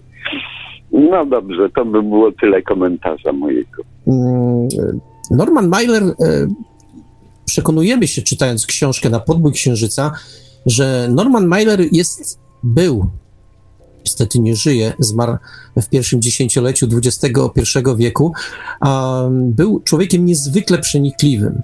Człowiekiem, który nie poddawał się tak zwanym ogólnym trendom. Bo o czym wtedy y, myślał cały świat, o czym myślały Stany Zjednoczone i obywatele, o czym myśleliśmy my tu w Polsce? No, wysłaliśmy człowieka na księżyc. Cały kosmos stoi przed nami otworem. E, będziemy tam już niedługo eksplorować planety. Sam miałem książeczkę na, na początku lat 70., w których były przewidywania, kiedyż my to umieścimy, e, stacje orbitalne e, na orbicie Marsa, gdzie, kiedy będziemy eksplorować księżyce wielkich planet i tak dalej, i tak dalej. Wszystkie daty już minęły, proszę Państwa. Zupełnie się książka e, zdezaktualizowała, a nawet nie potwierdziła. Ale abstrahuję od tego. O, o co chodzi? Otóż wtedy wszyscy byli podekscytowani, jakżeż to człowiek wkroczył w kosmos i teraz będzie kroczył. No tak, ale y, o ile pierwsza wyprawa ruszyła na Księżyc w 1969 roku, to bodajże ostatnia, już nie pamiętam, chyba w 72, y, musiałbym sprawdzić, no, naj, najpóźniej trzecim, ale wydaje mi się, że w drugim, e, w 72 roku, to y, ile od tego czasu minęło czasu, że tak się zapytam?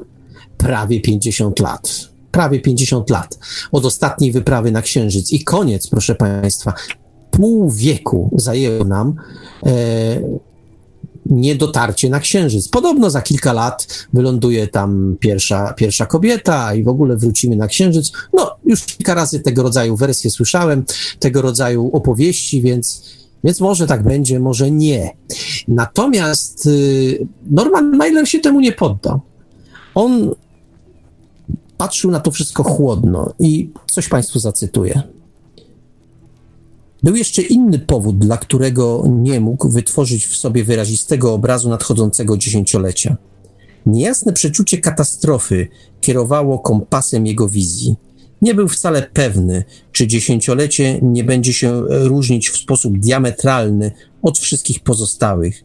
Jeśli kosmos jest łaskawy, wówczas będziemy dalej i tu jest błąd tłumacza. Będziemy dalej kontynuować. No ale puśćmy zasłonę milczenia. Będziemy dalej kontynuować tę przygodę i jeszcze kiedyś artyści wyruszą w podróż wraz z astronautami. Wyobrażacie sobie ten piękny dzień, w którym Aquarius będzie mógł nazywać się pierwszym pisarzem na Księżycu? Nic z tego. NASA będzie głosować za zupełnie innym pisarzem. E, proszę Państwa, e, okazuje się, że Norman Mailer miał rację. Nie poddał się temu ślepemu, owczemu pędowi, temu hurra optymizmowi, że teraz już wszystko nasze. Gdzieś tam po, pobrzękuje w, tej jego, w, tym, w tym cytacie, który, który przedstawiłem, to, że on wcale nie był tego taki pewien.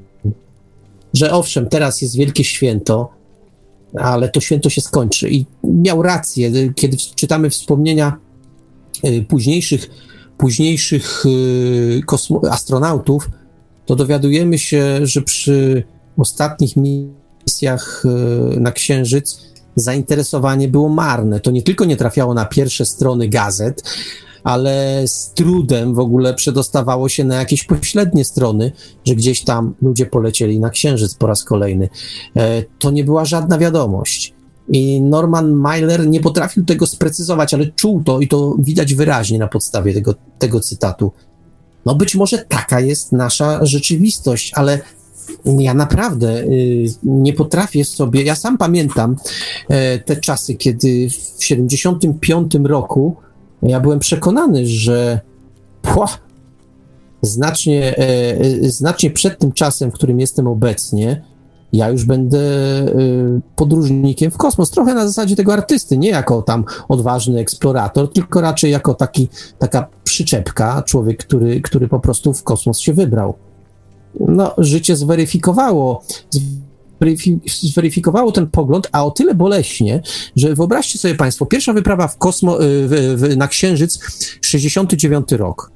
Ile czasu, zadajcie sobie Państwo to pytanie, upłynęło od, od momentu, kiedy y, y, już nie mówię o braciach Wright, ale kiedy pierwsze samoloty weszły na przykład do służby wojskowej, no pierwsza wojna światowa, do 69 roku. No mniej więcej też pół wieku. A jak wyglądały samoloty, samoloty w I wojnie światowej, a jak wyglądały samoloty w 69 roku? I teraz przez malutkie, malutkie porównanie. Jak wyglądały samoloty w 69 roku, a jak wyglądają w roku 2020? No, rzeczywiście są to inne samoloty, inne. Ale czy one się różnią o taką klasę? Ktoś, odpo- znawca, znawca awi- y, awiacji powie, tak, one się zupełnie różnią. Komputery, szmery, bajery i tak dalej. No dobrze. Ale czy one potrafią aż tyle więcej, czy to jest zmiana jakościowa, ilościowa na pewno. One rzeczywiście, one rzeczywiście, no, trudno na pewno by je porównać, ale czy nastąpiła zmiana jakościowa, czy tylko ilościowa? Czy mogą e, więcej, mogą dłużej i tak dalej, i tak dalej. Czyli to są zmiany czysto ilościowe. Czy nastąpiła zmiana jakościowa e, w lataniu samolotem? No chyba nie. A czy nastąpiła zmiana jakościowa w naszym lataniu w kosmos? No jeśli nastąpiła, to czasami, ale tylko czasami, mam takie wrażenie, że na niekorzyść. No, sam słyszałem komunikat, że niektóre technologie z wyprawy yy, z tego programu Apollo się były zagubiły i w ogóle dzisiaj trudno je odtworzyć. No, naprawdę, proszę Państwa, coś się stało z naszą cywilizacją i te ostatnie 50 lat to jakby takie 50 lat wyrzucone, oczywiście pod kątem technologii, może nie.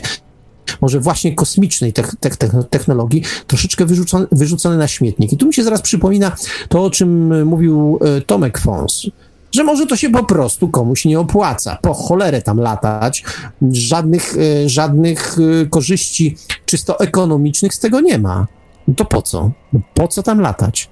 Ale teraz nadchodzą czasy, kiedy znowu trzeba Ale się Marku, popisać. myślisz i... o tym, mówisz o tym, co Tomek Franz już mówił we wcześniejszych felietonach, czy co powie w dzisiejszym? We wcześniejszych, we wcześniejszych felietonach, a, a to, co powie w dzisiejszym, to państwo dopiero usłyszą. Natomiast, natomiast y, tak do tego nawiązuje, co Tomek mówił we wcześniejszych felietonach, że to, to się po prostu nie opłaca.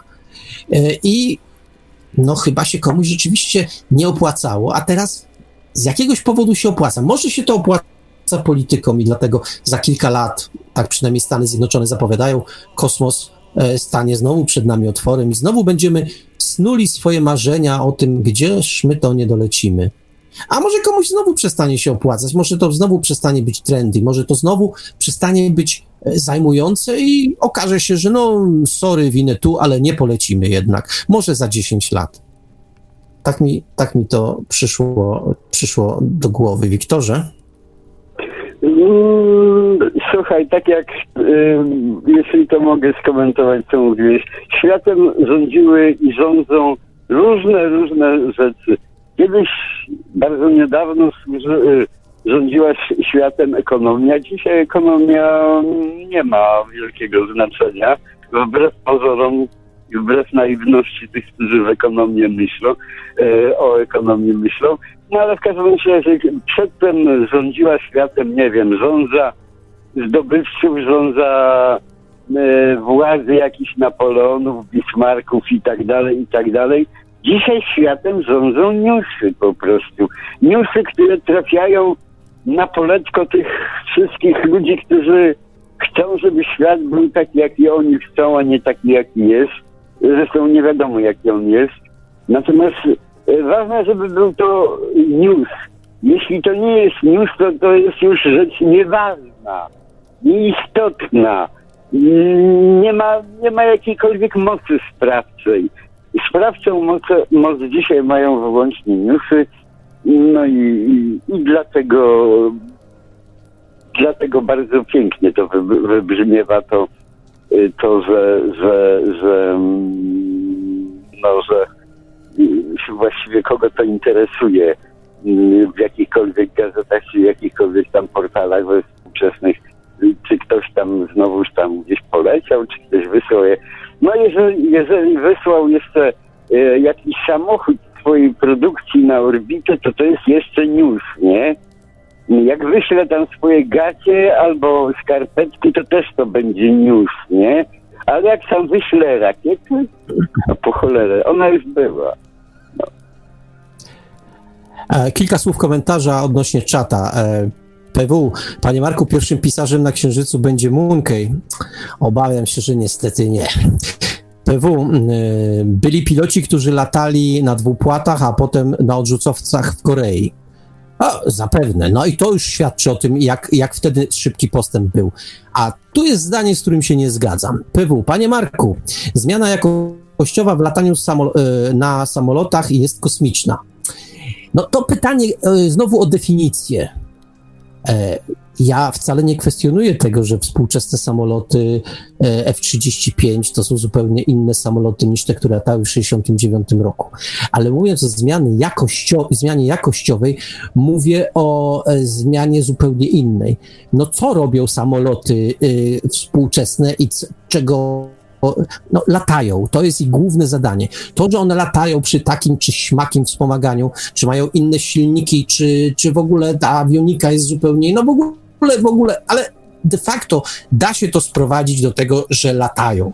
I tak samo da się to sprowadzić y, też do tych samolotów, tych dwupłatowców z I wojny światowej. To dokładnie, dokładnie tak można by powiedzieć. Ale. Marku! No właśnie. Marku, tak? Przypomnę ci y, nasz spór z początków audycji, kiedy ja śmiałem, że tak powiem, ciebie kierowcę, że tak powiem, potraktować stwierdzeniem, że samochody sprzed 100 lat nie różnią się niczym od samochodów współczesnych. Ty jako kierowca byłeś śmiertelnie oburzony, bo twierdziłeś, że one mają tam wspomagania, system przeprowadzenia kierownicy, wszystko jest zupełnie inne, a ja twierdziłem, że samochód, to co ty dzisiaj twierdzisz o samolotach, samochód 100 lat temu miał przewieźć człowieka z punktu A do punktu B. I ten, ten samą funkcję Zgoda. robi współczesny Zgoda. samochód. Nic się nie zmieniło. Nic.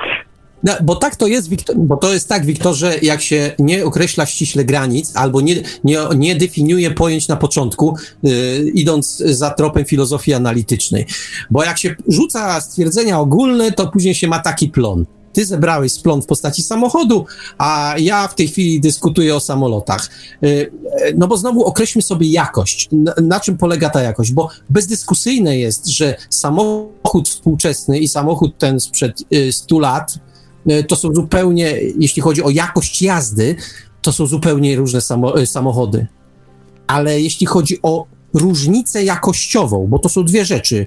Różnicę jakościową, no to nie ma specjalnej różnicy. One jadą i to jest ich główny, główne zadanie. Gdyby one Gdyby one, te podam przykład, gdyby te samochody nagle zaczynały, zaczęły latać, to to byłaby zmiana jakościowa.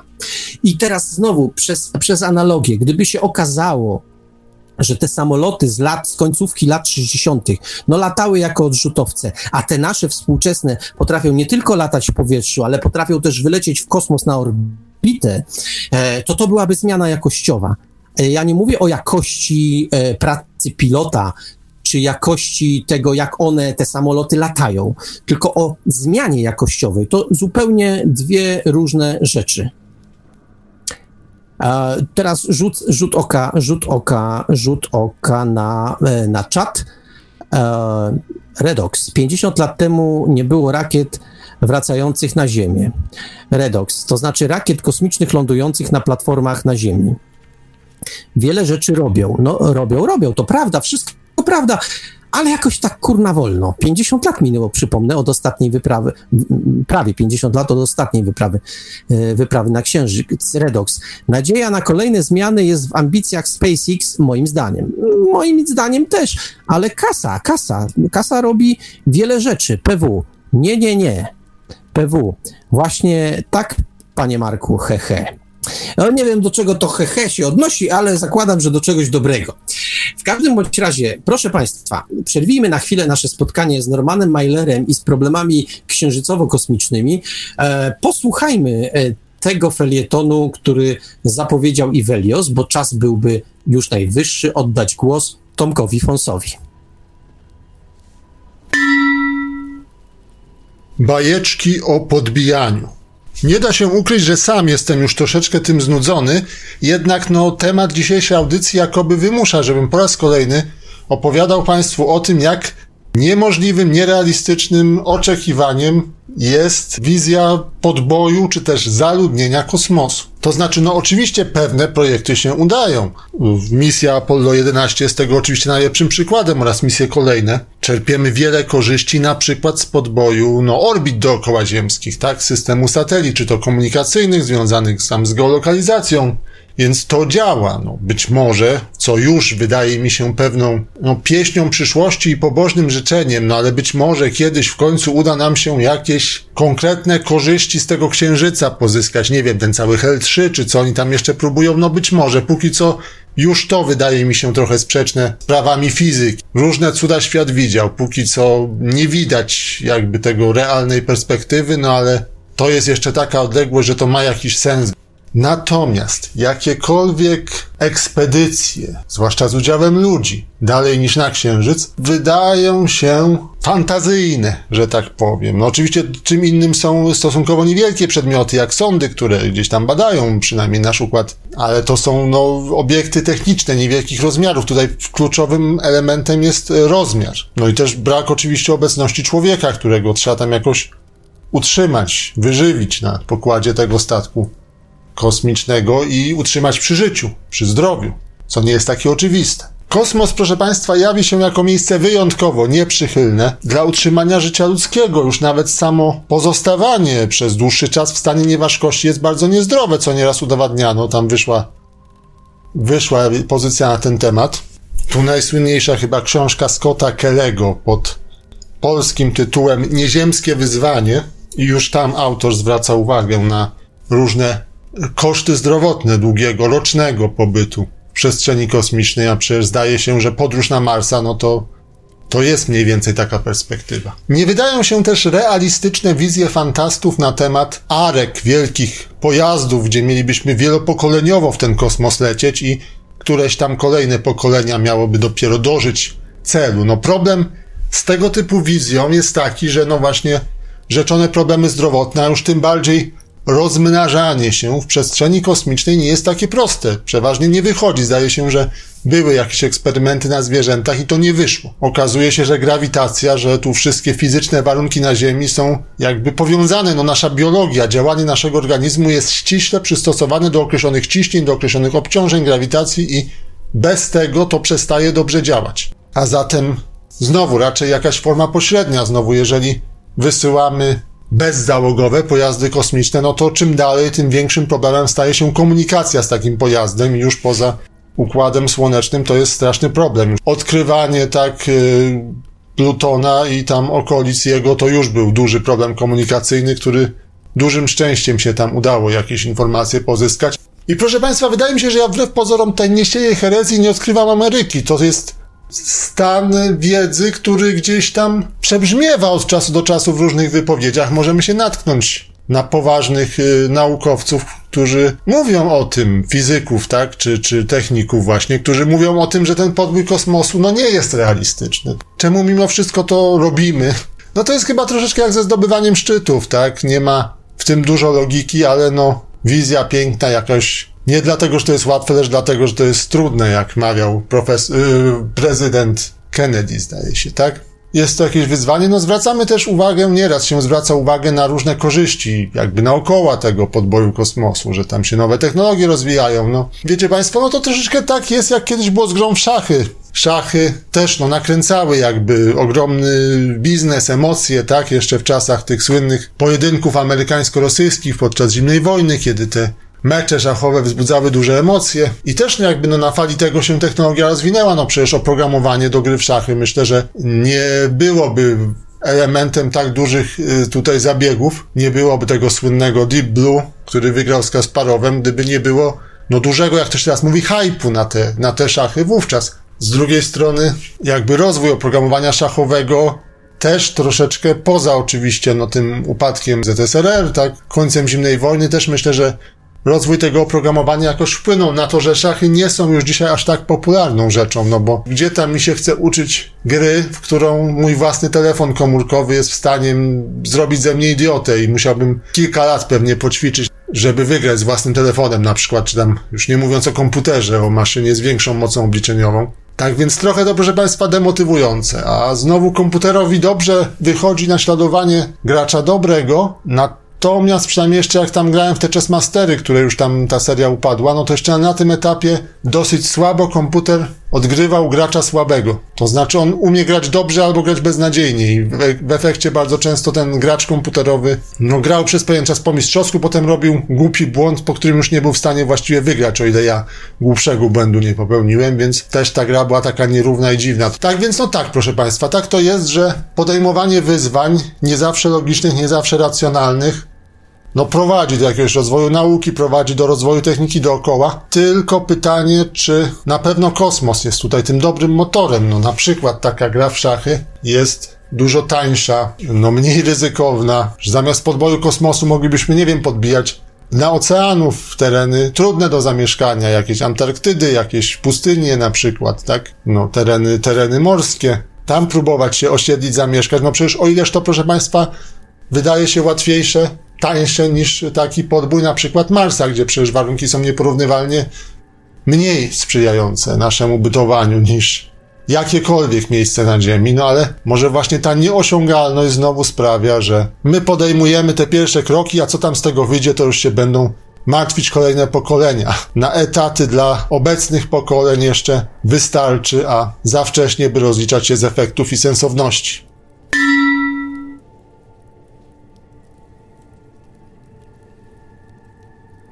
Tak, Tomek powiedział, właściwie powtórzył pewną swoją tezę, którą zasygnalizowałem już wcześniej. Sporo jest w tym racji, co powiedział, niestety, ale jednak e, ja cały czas pamiętam, jak to pod koniec XIX wieku o, o, bardzo poważni i bardzo utytułowani uczeni udowadniali, że żaden, żaden obiekt, e, właściwie żaden pojazd skonstruowany przez człowieka, który będzie e, cięższy od powietrza, nie może, nie może wznieść się w powietrze. E, no, udowadniali to całym swoim autorytetem, całą rzucając na szale ówczesną naukę. No, guzik to wszystko, bo po kilku latach wspomniani już bracia Wright całkowicie temu zaprzeczyli. E, to jest chyba kwestia znalezienia pewnego, pewnego wytrycha. E, moim zdaniem w końcu Elon, Musk e, z jakiegoś tam powodu pcha się na Marsa. Może być może chce być nie tyle księżniczką, co księciem Marsa, ale z jakiegoś powodu tam się udaje, czy chce się udawać, może tak. E, rzut oka na czat i mm, PW pisze, że samoloty z lat obecnych zabijają wzrokiem, łączą systemy i są totalnie śmiercionośne. No tak, ale ja już chyba wytłumaczyłem, że, że o co mi chodzi z tą różnicą jakościową. To wszystko prawda, ale latają, tyle że nie w kosmos. I to byłaby ta zmiana jakościowa. E, dalej, Redox. Warto wspomnieć o starcie rosyjskiej rakiety ISS w roku 2001, za który prywatny pasażer zapłaci 20 milionów dolarów. Obecnie ceny takiej przygody wzrosły do 90 milionów dolarów. Jak ktoś ma, to kto bogatemu zabroni, a mnie jeszcze nie stać. E, Redox. SpaceX planuje osadzenie e, niskiej e, orbicie stacji kosmicznej jako substytutu Międzynarodowej Stacji Kosmicznej. Pobyt w tym hotelu miałby kosztować 11 250 dolarów dziennie. No, jest trochę kasy, ale już jakby tak w zasięgu przynajmniej niektórych Amerykanów. Leszek Ostachowski. Nie udały się eksperymenty z biosferami na Ziemi, co dopiero na pokładach statków. Problem jest e, z tym, że człowiek bez bakterii i środowiska to 10% złomu i żaden duch nie pomoże. Redox. Koncepty statków AREK przewidują symulację grawitacji poprzez siłę odśrodkową. Wszystko to prawda. Ja nie podejmuje się dzisiaj e, dyskutować o tym, jak będzie wyglądać, jak będzie wyglądać podbój kosmosu. Redox dopisuje jeszcze, w podboju kosmosu nie chodzi wyłącznie o pozyskanie nowych miejsc nadających się do zamieszkania. Chodzi o to, żeby te nowe miejsca były na innej planecie. To zwiększa szanse przetrwania gatunku. E, dalej PW no nie jest, nie, no jest super. Człowiek rozpieprzył Ziemię, a jeszcze wido, widoki na rozwalenie Księżyca, Marsa, może Europy. PW, brawo my. No, jest trochę smutnej prawdy w tym, co pisze PW, ale z drugiej strony, no, powiem znowu y, na zasadzie żartu, no jeszcze całej ziemi nie rozwaliliśmy. Jeszcze mamy trochę do zrobienia. To oczywiście głupi żart jest. Coś, coś niebezpiecznego w tym, co PW pisze, jest. Natomiast y, ja myślę, że człowiek y, ruszy w ten kosmos, bo powtarzam, ten argument, który, który często za mną chodzi, że tak się wyrażę, że to tak naprawdę nie chodzi, przynajmniej na tym etapie, o zyski jakieś materialne. To chodzi o mm, chyba o to samo, co, co, co robił Kolumb. Bo ktoś powie, no tak, ale przecież ta jego wyprawa była sfinansowana, dlatego że nie spodziewano zysków i no tak, no wydymał sponsorów w sposób pierwszorzędny, ale przecież Kolumb nie płynął tam e, w kierunku, w kierunku, wydawało mi się, że w kierunku Indii, nie płynął po to, żeby zarobić kasę. No może gdzieś tam na, na względzie to również miał, ale był po prostu ciekawy. To, że wydymał sponsorów, którzy zaufali mu w jego zapewnienia, że on tu znajdzie drogę do Indii i będzie fajnie, no to chwała mu. I myślę, że w tej chwili troszeczkę taka, taki sam proces się odbywa. Wmawia się tym biednym, naiwnym. No nie, oni nie są naiwni. Być może oni też chcą w to wierzyć, ale mm, w każdym razie niektórzy sponsorzy też płacą chyba nie dlatego, że spodziewają się jakichś kosmicznych y, zysków, notabene kosmicznych, za swego życia. Chyba coś takiego w nas jest, że my po prostu jak mamy postawiony horyzont, widzimy ten horyzont, to chcemy zobaczyć, co jest za tą linią horyzontu. Obojętnie, ile to kosztuje.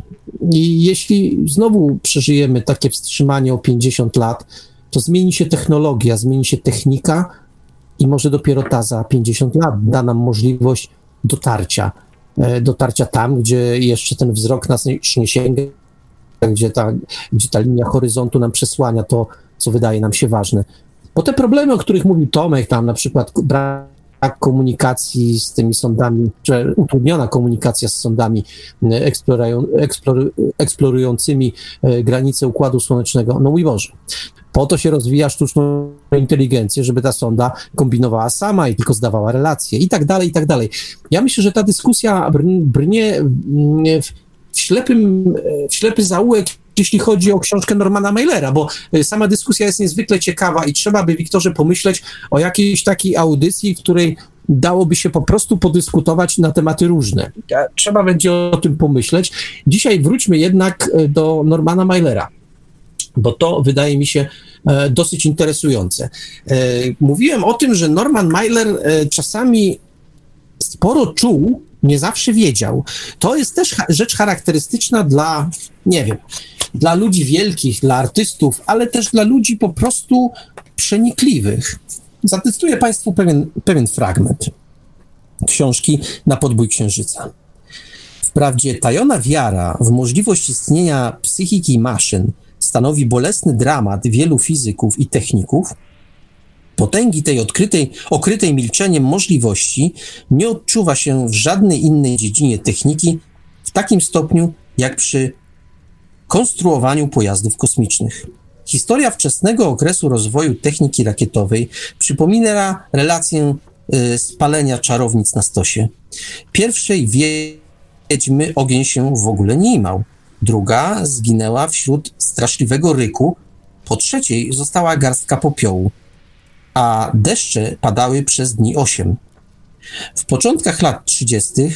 na, i tu jest po niemiecku, Rekten Flugenplatz pod Berlinem e, rakiety bądź nie chciały startować, bądź eksplodowały na wyrzutniach, bądź już w locie zmieniały kierunek i pod kątem prostym do pierwotnego mknęły tuż nad ziemią. Kiedy się czyta w owych pierwotnych, prób, owych pierwotnych próbach odnosi się wrażenie, że głównym celem poczynań było utrzymanie rakiety w locie na tyle długo, by można było zorientować się, co właściwie zawiodło.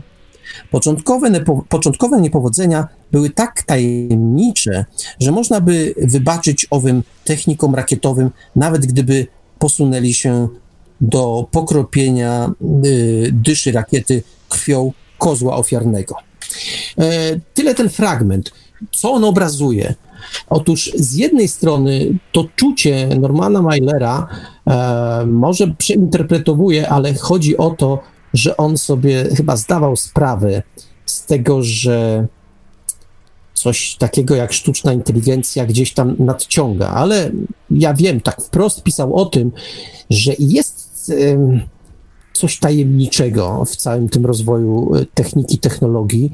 Te przykłady, które podał, chyba są najlepszą tego, tego ilustracją. E, Wiktorze.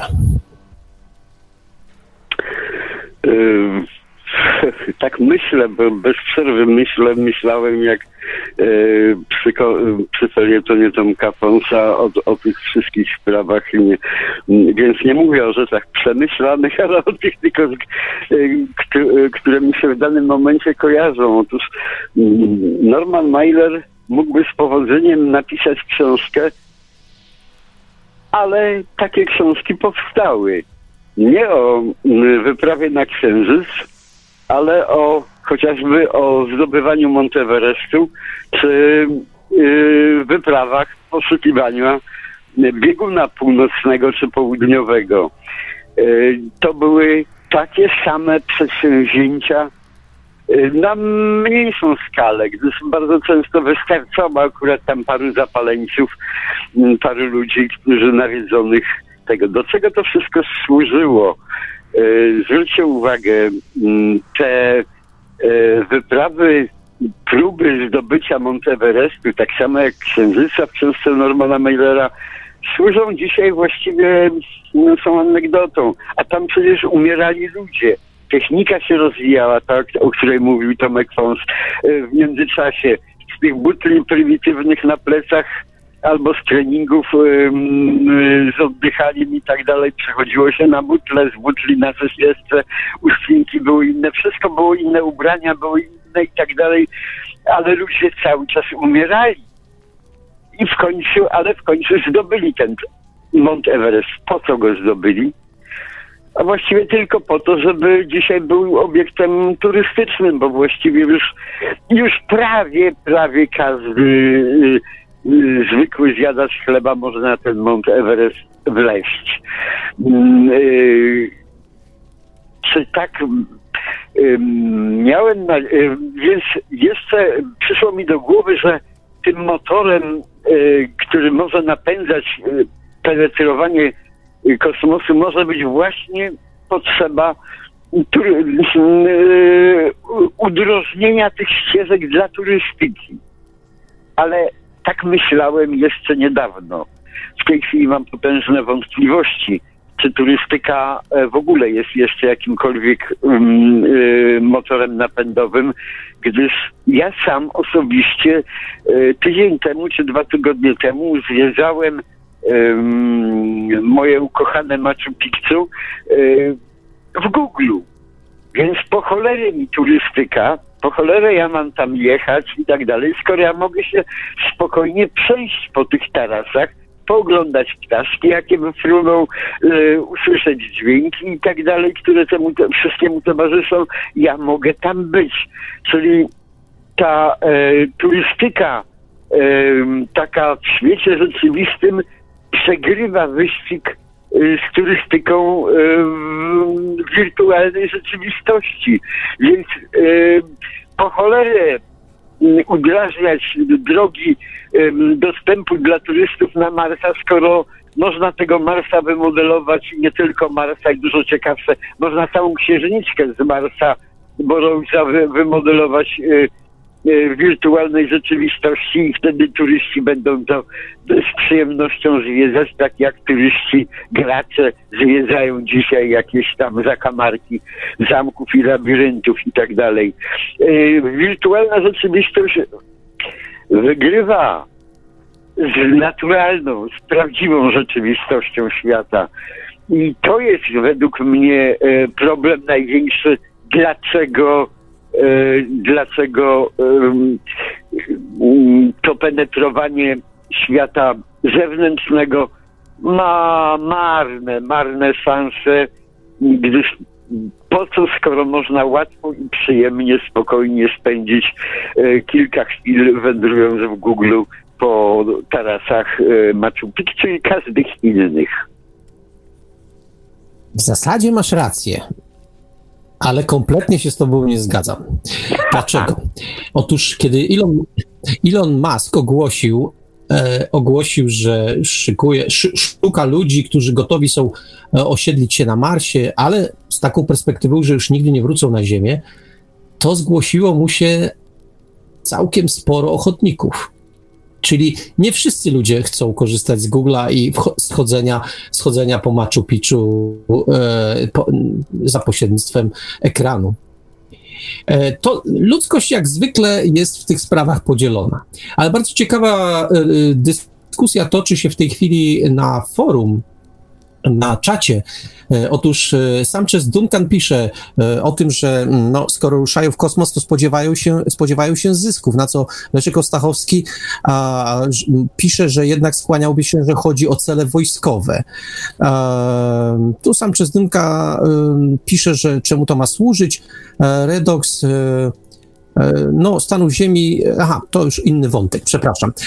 Ja tylko zwrócę uwagę na jedną rzecz, że jeśli gdzieś pojawia się armia i gdzieś zabezpiecza interesy czyjekolwiek, to znaczy, że tam jest interes do ubicia. Armia nie działa tylko po to, żeby zabijać cywilów albo zabijać przeciwników. Oni to robią, e, jakkolwiek to durne się może wydać, to robią to w jakimś celu. Ktoś, ktoś za tymi działaniami armii na ogół stoi. Armia robi e, pewne paskudne nawet rzeczy po coś żeby coś komuś zapewnić.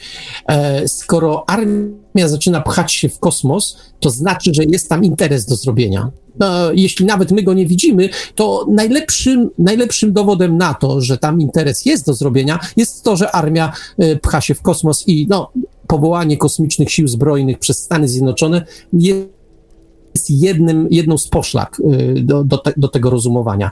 Jest tam interes do zrobienia. I powtarzam, ani Tomek, ani nawet ja, który się z Tomkiem absolutnie nie zgadzam, ale jednak tego interesu do zrobienia tam nie widzę. Poza zaspokojeniem ciekawości, a armia się tam pcha, to to jest dla mnie najlepsza poszlaka, że coś się, coś się tam dzieje, no po prostu. E, Redox, pytanie, czy na koniec audycji jest szansa na pojawienie się w bibliotekarium książek Jacka Dukaja? E, może już się pojawiły. Powinien, przeszuk e, powinienem przeszukać archiwum w sumie pasowałoby też do ABW. No, do ABW to może jednak nie, a nie będę uzasadniał dlaczego. E, natomiast y, pomysł jest dobry, tylko ja się zastanawiam, e, napiszcie Państwo, chętnie to przeczytam na forum, y, na, na czacie, bo nam się, kiedy dyskutowaliśmy z Wiktorem o tym, zawsze wydawało, że Dukaj jest za trudny, że Dukaj ma zbyt niewielu czytelników i jak my zaczniemy omawiać którąś z jego książek, to natychmiast usłyszymy, że to jest w ogóle nie do czytania i że w ogóle to i w ogóle tamto. No już sam znam, mam dobrych znajomych o, o, obtrzaskanych z literaturą, którzy mówią, no tak, lud przeczytałem jedną trzecią, dalej nie dałem rady i tak dalej, i tak dalej. Ja, ja nawet nie będę próbował y, chwalić się Państwu, bo tak nie jest, że przeczytałem książki, wszystkie książki Dukaja i znam je świetnie. Tak nie jest. Znam wyrywkowo, wyrywkowo jego, y, jego twórczość, a pod pewnym kątem ją dobierałem, no tak sobie, tak sobie to określę. Mm, e, zatem y, zawsze miałem wątpliwości, czy, czy, czy chwytać się za bary z twórczością z twórczością Dukaja, ale może byliśmy w mylnym błędzie z Wiktorem. Wiktorze, jak ty tam sądzisz? Um, no sądzę, sądzę tak samo, tak samo jak ty, że, że tylko, że żeby omawiać książki, przynajmniej te, które Dukaj w tej chwili pisze, to trzeba trochę, trochę, trochę, trochę ciężkiej pracy w to włożyć. To nie może być tylko tak, że podoba się albo nie podoba, trzeba się do tego przyłożyć będzie. No, dokładnie. Ciekawy wątek y, na czacie Leszek y, Ostachowski. Sztuczny plastik jest y, fe i do D ale inteligencja jest super. No nic takiego nie powiedziałem. Powiedziałem, że bywa użyteczna. Ja jestem, y, jeśli zechcielibyście Państwo sięgnąć po taki periodyk wydawany przez, y, wydawany przez Wojtka Sedeńkę, przez, przez y, wydawnictwo Stalker Books, który nazywa się Sphinx, to tam w jednym z felietonów daje upust mojej nieufności względem sztucznej inteligencji i w ogóle, w ogóle wszelkich działań mających na celu e, zarówno stworzenie sztucznej inteligencji, jak i stworzenie mm, takiego człowieka, człowieka, człowieka uzupełnionego o, dodatkowe, dodatkowe sztuczne, sztuczne dodatki, czyli to, co określamy mianem transhumanizmu. Zatem jeśli, jeśli pochwała sztucznej inteligencji i, i zachwyt nad nią, to nie ze mną. Natomiast, natomiast no, trzeba brać też pod uwagę, że tego rodzaju prace się toczą i zdaje się, nikogo nie interesuje, jakie zdanie mamy na ten temat. Dalej, e, Leszek Ostachowski. Im chodzi o inteligencję niewolnika, gotowego wykonać każde, każde żądanie. No i to jest właśnie ta, ten dylemat, który się pojawia. Czy aby na pewno sztuczna inteligencja e, przez cały czas będzie, będzie chciała być niewolnikiem? No, różne doświadczenia w tym, w, tym, w, tym względzie, w tym względzie ma ludzkość. Szkoda, że nie spogląda czasami wstecz. No kobiety Sanchez pokazały, Duncan, na, ile, na ile jest wytrzymałość y, y, inteligencji do sztuczności, że tak powiem, przy, przy... No, już nie będę komentował dalej. I wyszło, co wyszło. A dalej e, PW chodzi. A, dobrze, to, to, nie wszystko. E, Redox. Z tym ABW chodziło mi o omówienie stylu warsztatu, słowotwórstwo i na przykład. E, tak, ale ja myślę, że to jest. E, twórczość Dukaja, żeby tak, się, żeby tak się sprawnie wytłumaczyć, jest troszeczkę ponad poprzeczką. To znaczy, mm, my w ABW nie stawiamy sobie aż tak wysokich Myślę, że tam e, uczymy pewnych podstaw, chociaż zastanowię się. Ja pomyślę jeszcze o tym, e, bo być może w tej chwili na gorąco nie dostrzegam pewnych możliwości. Pomyślę nad Dukajem i ABW. Na razie wydaje mi się to trudne, no ale może ciekawe. może, trzeba, może trzeba pewnych eksperymentów dokonać. Natomiast y, tak jak y, w swoim czasie zobowiązałem się, i ten czas jest naprawdę niedługi, kiedy, kiedy pojawi, pojawi się przebudzenie Lewiatana, to w przyszłym roku, ale Myślę, że w pierwszym kwartale pojawi się przebudzenie Lewiatana. Tak i nad y, Dukajem możemy, możemy pomyśleć, bo proza to ciekawa ale trudna. Trochę się boję takiej audycji. Czy yy, nawet jak się z Wiktorem zaczniemy wspinać na wyżyny elokwencji, to damy radę przekonać niektórych nieprzekonanych. A może po prostu damy im do, damy im do myślenia.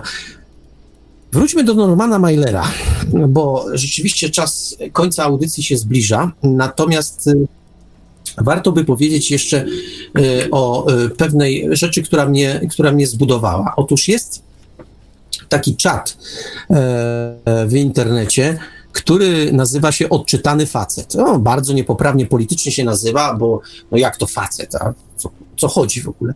Ale na tym czacie znalazłem, znalazłem recenzję y, książki Na podbój księżyca i byłem oczarowany tą recenzją. Y, Dlaczego oczarowany? Dlaczego takie wielkie słowo?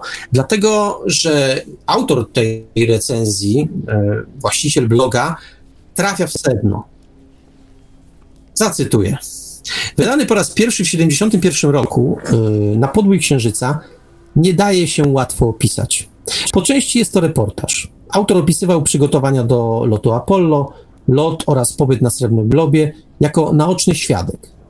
Daleko jednak tej relacji do typowej literatury faktu. Myler jako dziennikarz, ale też prozaik i eseista, a przede wszystkim laik, jeśli chodzi o loty kosmiczne i wszystko, co z nimi związane, przedstawia temat z dystansem, z poczuciem humoru i epickością, które godne są wielkich klasyków literatury pięknej. Bardzo dużo tutaj samego Normana Mailera. Opisując konferencje prasowe z udziałem Armstronga, Aldrina Collinsa oraz kolejne etapy tego historycznego wydarzenia, autor nie pozwala ani na chwilę zapomnieć o sobie. Występuje tu w trzeciej osobie jako Aquarius i choć trochę sobie dworuje z siebie samego, odnosi się wrażenie, że pisarz traktował siebie nazbyt poważnie i cierpiał na lekką formę megalomanii. Oczywiście jest to również, e, e, widocznie jest to również w sposobie prowadzenia narracji, szczególnie gdy odbiegając dosyć daleko od meritum, daje popisy słownej i literackiej ekwilibrystyki. Wydaje się, że lot na Księżyc był dla niego jedynie pretekstem ku temu, y, ku temu, temu co, co opisałem wcześniej. Ja czasami mam, proszę Państwa, kłopoty z akcentowaniem zdaniowym. Jest to nawet ciekawe, w jakiś sposób urocze i fascynujące. Po raz pierwszy, drugi, piąty, ale przy dziesiątym i następnych takich odlotach staje się to męczące. Odlatujemy wtedy wraz z autorem, tylko że nasze trajektorie się przecinają. Potem jednak Malier wraca na Ziemię i znów skupia uwagę swoją i czytelnika na bohaterskich astronautów, nadzie- na astronautach, nadziejach, oczekiwaniach i wątpliwościach związanych z pierwszą wizytą człowieka na innym ciele niebieskim. Zapisane przez niego spostrzeżenia często wywołują zdziwienie, gdyż są bardzo bliskie temu, co sami moglibyśmy myśleć, przeżywając to osobiście. E, sięgnijcie Państwo po tę recenzję, wystarczy wpisać oczytany facet na podbój księżyca. Mm, to jest gość, który tę książkę przetrawił. I cieszę się, że również e, poza tymi e, lubimy czytać, są i takie, takie, e, takie wypowiedzi w internecie, bo to wraca mi, to wraca mi wiarę w ludzi i wiarę w, czy, wiarę w czytelników, że mm, nie wszystko pobiera się, pobiera się z książki powierz, powierzchownie, pobiera się w sposób naskórkowy, tylko czasami wstępuje się do głębi. Jeśli nawet w tej recenzji zauważyliście Państwo pewną krytykę, to jest to krytyka, która nie jest krytyką druzgoczącą, tylko też opisującą oczywiście swoje oczekiwania, ale pokazującą też pewną manierę, tak, dobre słowo, manierę literacką Normana Mailera. Można go za tę manierę kochać, można go znienawidzieć, ale nie można mu odmówić pewnej maestrii słowa. I to w tej książce zdecydowanie przeważa, ta zaleta przeważa nad ewentualnymi wadami książki na podbój księżyca. Wiktorze, teraz ty.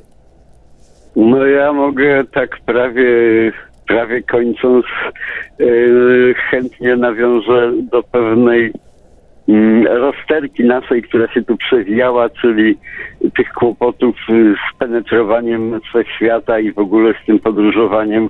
Yy, skojarzenie miałem, kiedy Marek powiedział coś o powołaniu yy, w, armii amerykańskiej yy, kosmicznych sił yy, wojskowych. Yy, Otóż ja chyba rok temu czytałem uroczy artykuł yy, o obecności armii yy, amerykańskiej yy, w, Ark- w Arktyce. Cóż robią ci tam żołnierze? Nic nie robią, właściwie robią sobie ćwiczenia, jest to takim poligonem. Natomiast wypowiedzi e, oficerów dowodzących tą całą operacją we współczesnej e, Arktyce są bardzo jasne i proste. Arktyka istnieje, lo- lody topnieją. E, Przyjdzie czas, kiedy trzeba będzie tą Arktykę podzielić. Musimy być tam obecni. Więc bardzo podobnie może być przestrzenią kosmiczną. Naprawdę przyjdzie taki czas, kiedy można będzie zacząć dystrybuować, podzielić emisję całego Słońca. E, jeśli armii tam nie będzie amerykańskiej, no to po prostu ktoś inny ten interes, ten biznes przejmie.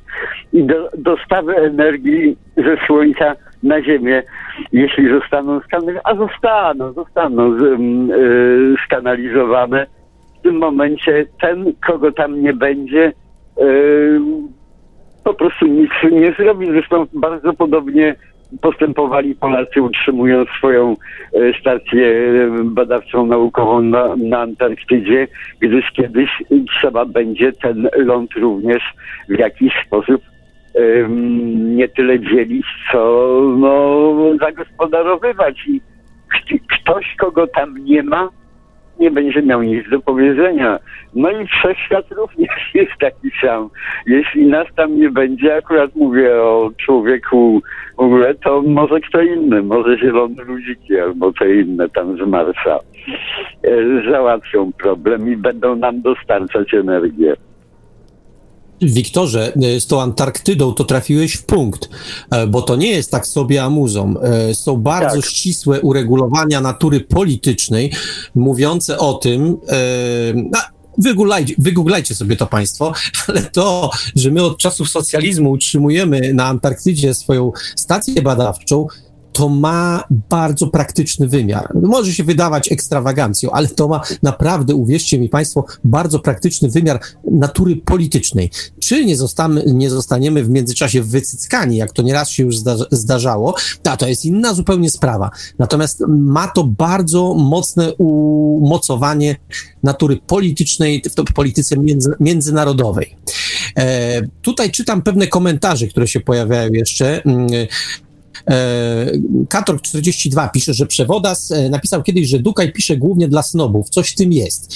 No być może coś w tym jest, ale e, trzeba pamiętać, że, że Przewodas to jest filozof, zresztą doktor filozofii i to jest też prowokator. Bardzo wiele rzeczy, które pisze na przykład na Facebooku, to jest takie z jednej strony bardzo ostre, ale z drugiej strony dwuznaczne. Bo zauważcie, bardzo często osoby, które przyznają mu rację, później się spotykają z kontrą. Bo Przewodas pewne rzeczy pisze po to, żeby zainspirować, pokazać, pobudzić. Więc i kiedy on pisze o Dukaju, to on myślę, że wsadza mm, ten przysłowiowy kij w mrowisko. To o to chyba chodziło e, Przewodasowi, kiedy pisał o Dukaju, bo e, ja nie odnoszę takiego wrażenia, no to oczywiście moja sprawa, ale nie odnoszę takiego wrażenia, że to są rzeczy dla snobów, ale są trudne. Są trudne do przebrnięcia. Materia stawia opór i czasami człowiek się musi zmusić. Ale tak jak pisze, pisze Redox, są też rzeczy bardzo, bardzo strawne. Jak e, to napisał Redox, jakby co to po piśmie z 2019 roku Duka jest całkiem przystępną obserwacją, a przebrzmiewające z niej nuty wydają mi się harmonizować z niektórymi tematami chociażby dzisiejszej audycji. No, uśmiecham się. Tak, to jest punkt. E, I trochę nawet e, z felietonem pana Tomasza Fonsa.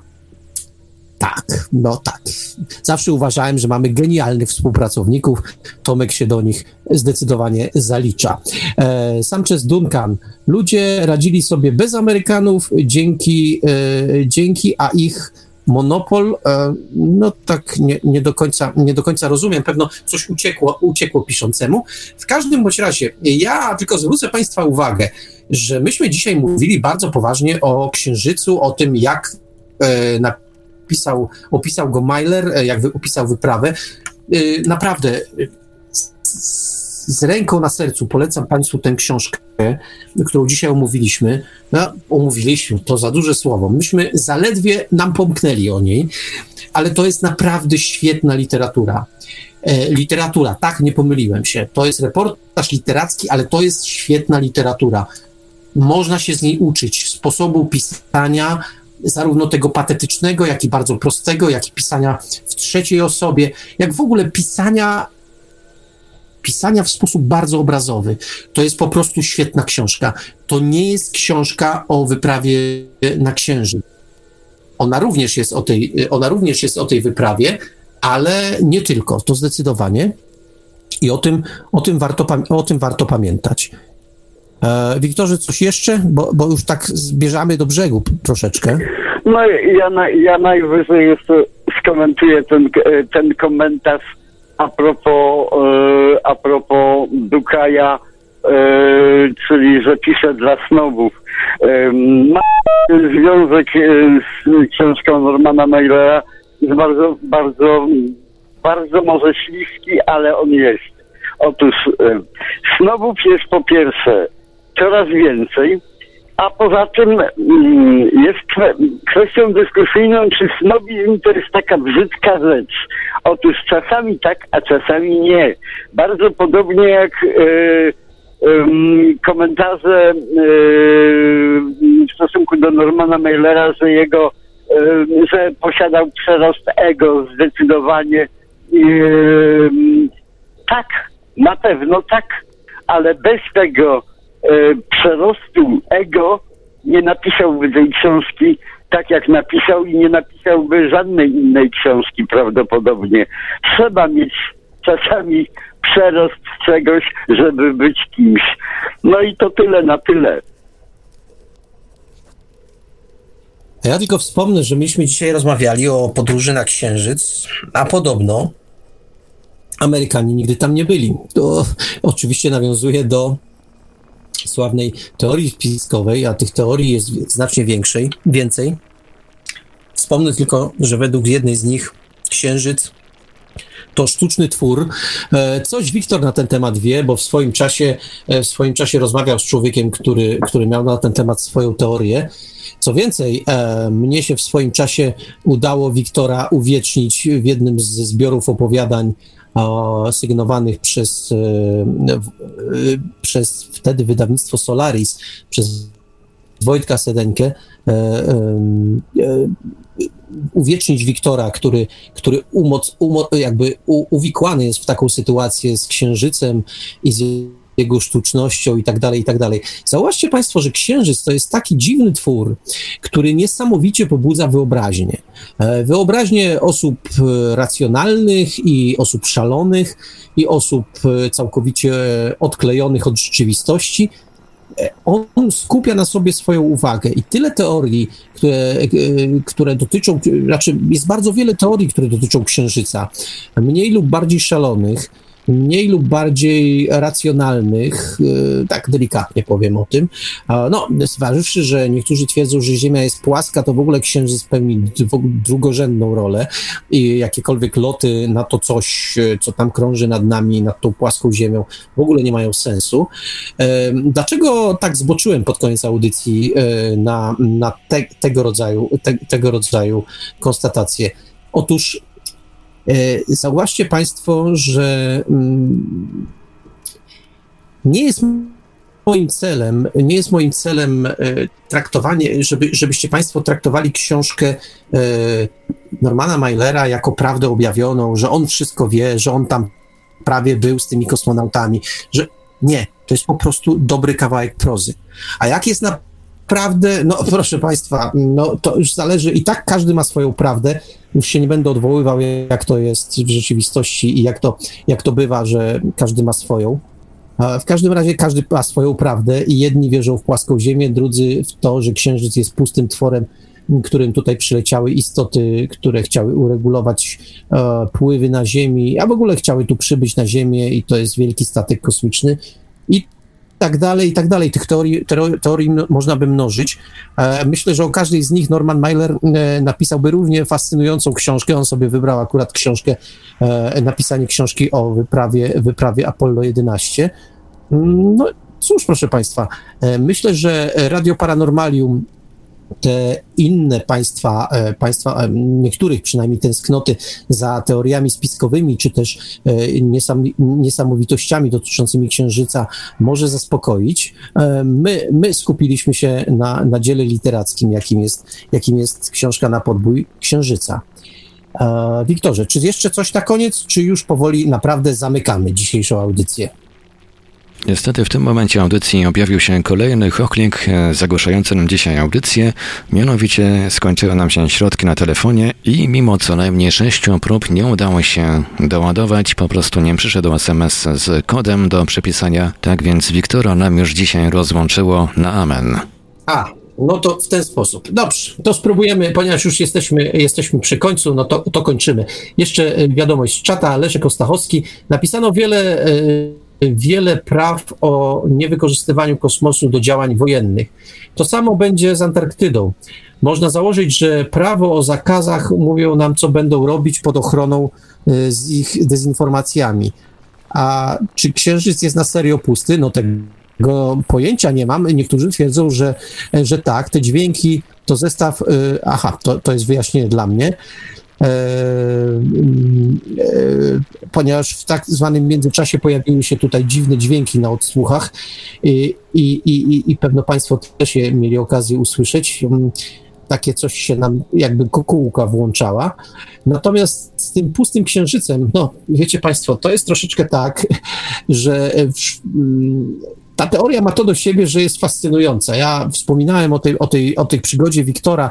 Otóż w swoim czasie mm, dzwonił do niego człowiek, który, który twierdził, że księży, że przybył tym księżycem y, ileś tam tysięcy lat temu, e, pierwszą wyprawą, która tu przybyła i tam w tych wielkich ładowniach przybyły między innymi delfiny i tak dalej, i tak dalej. Wiecie Państwo, nie będę tego rozwijał, bo to sobie znajdziecie, mm, znajdziecie y, w takim tomiku Kroki w nieznane rakietowej, rakietowej krowy wydanej przez Solaris. E, to taka, takie, taki zbiór opowiadań wielu, wielu fajnych, fajnych autorów brało, e, brało w, tej, w tym przedsięwzięciu udział, a ja tam, się, ja tam sobie pozwoliłem tę teorię, e, w którą Wiktor był zamieszany, opisać. A, no i szczerze Państwu te, to opowiadanko polecam. Myślę, że jest dosyć zabawne, z takim przymrużeniem oka zrobione. I na koniec jeszcze raz bardzo serdecznie polecam książkę Normana Mailera Na podbój księżyca. A cóż, to już właściwie koniec tej audycji, skoro nam Wiktora odcięło, to nie ma się, e, to nie ma, nie ma wejść, nie ma jak wejść w dialog, zatem to widomy, widomy znak tego, że tę dzisiejszą audycję, której towarzyszą nam od początku jakieś dziwne, dziwne wydarzenia, a to się nie chciała, a to nie chciała się włączyć sama audycja, a to się wszystko zrywało, a to w międzyczasie mnie wyrzuciło. E, zresztą wywaliło mi, wywaliło mi również mój router. Jeszcze, wiesz co, wiesz co jeszcze do, tej, do tego próbuję teraz doładować e, środki, żeby jednak Wiktora jeszcze na koniec podłączyć na chwilę i nie chcę dojść SMS z weryfikacją płatności, także no Jakieś cyrki straszne. Ja Komuś wrażenie. dzisiaj zależy chyba na tym, żeby tak. ta audycja się, jak, najlepiej, żeby się nie odbyła, a nawet jeżeli to się nie uda, to żeby ją zakłócić. O. No zastanawiam się, zastanawiam się tylko, um, dlaczego się uwzięli na Normana Mailera. No, ja było kilka innych było kilka innych w historii tej audycji e, tematów, e, które z, e, kompletnie rozpierdzielały audycję. Ja przypomnę takim, taką kuriozalną audycją pod kątem technicznym, że wszystko właściwie się sypało i u nas w Bydgoszczy i, i, i, i, i u Iweliosa. Była audycja o Lovecraftie, a teraz nagle padło na Normana Mailera. Zupełnie nie mam pojęcia, nie mam pojęcia dlaczego. W każdym razie, w każdym bądź razie mm, jeszcze raz, jeszcze raz, tak jak powiedziałem, polecam Kroki w nieznane rakietowej krowy. Tak dokładnie idiotycznie y, nie idiotycznie, zabawnie nazywa się, nazywa się ten zbiorek, ale y, wbrew tytułowi to naprawdę y, tam są kawałki świetnej prozy SF. Zresztą, co tam Żelkowski, jest tam kilku tuzów polskiej fantastyki, więc opowiadanie o Wiktorze Żwikiewiczu znalazło się w dobrym towarzystwie, że tak się, że tak się wyrażę. E, proszę Państwa, e, skoro Wiktora podłączyć nie można, to ja się z Państwem bardzo serdecznie pożegnam. Zapowiem, że za tydzień, pierwszy, w pierwszy dzień świąt, e, jest ABW. Nietypowe, bo z fajnym kawałkiem prozy, z prozą, która liczy sobie już kilkadziesiąt lat. Była, była napisana, ho, a może i dawniej. Nosi tytuł Podróż na Marsa. Myślę, że nie znacie Państwo tego kawałka. Na Marsa podróżowano w różny sposób, ale w taki, w taki no jeszcze chyba nie. Myślę, że krótka, fajna powieść, którą Państwo w tym, y, w tym świątecznym czasie z przyjemnością wysłuchacie. No ale za dwa tygodnie. Za dwa tygodnie Moim zdaniem też czas będzie niesprzyjający, bo będzie pierwszy, pierwszy dzień nowego roku i ja nie wiem, czy wtedy towarzystwo najchętniej na świecie słucha audycji, słucha audycji bibliotekarium. Niemniej audycja bibliotekarium będzie, nie będzie na żywo, no bo nowy rok ma swoje prawa, e, będzie z puszki, ale będzie o ciekawym temacie. Właściwie całkiem niedawno odszedł z tego świata znany pisarz, którego nazwisko części z Państwa może zupełnie nic nie powiedzieć, a mianowicie y, Konrad Fijałkowski. To taki człowiek, który w swoim czasie był prekursorem tej współczesnej fantastyki naukowej w Polsce. Odwołamy się do jego mm, dwutomowego zbioru opowiadań Kosmodrom, ale powiemy też o innych jego utworach, oraz y, w czasie audycji przytoczymy wywiad, który w swoim czasie y, odbyłem z Konradem Fijałkowskim.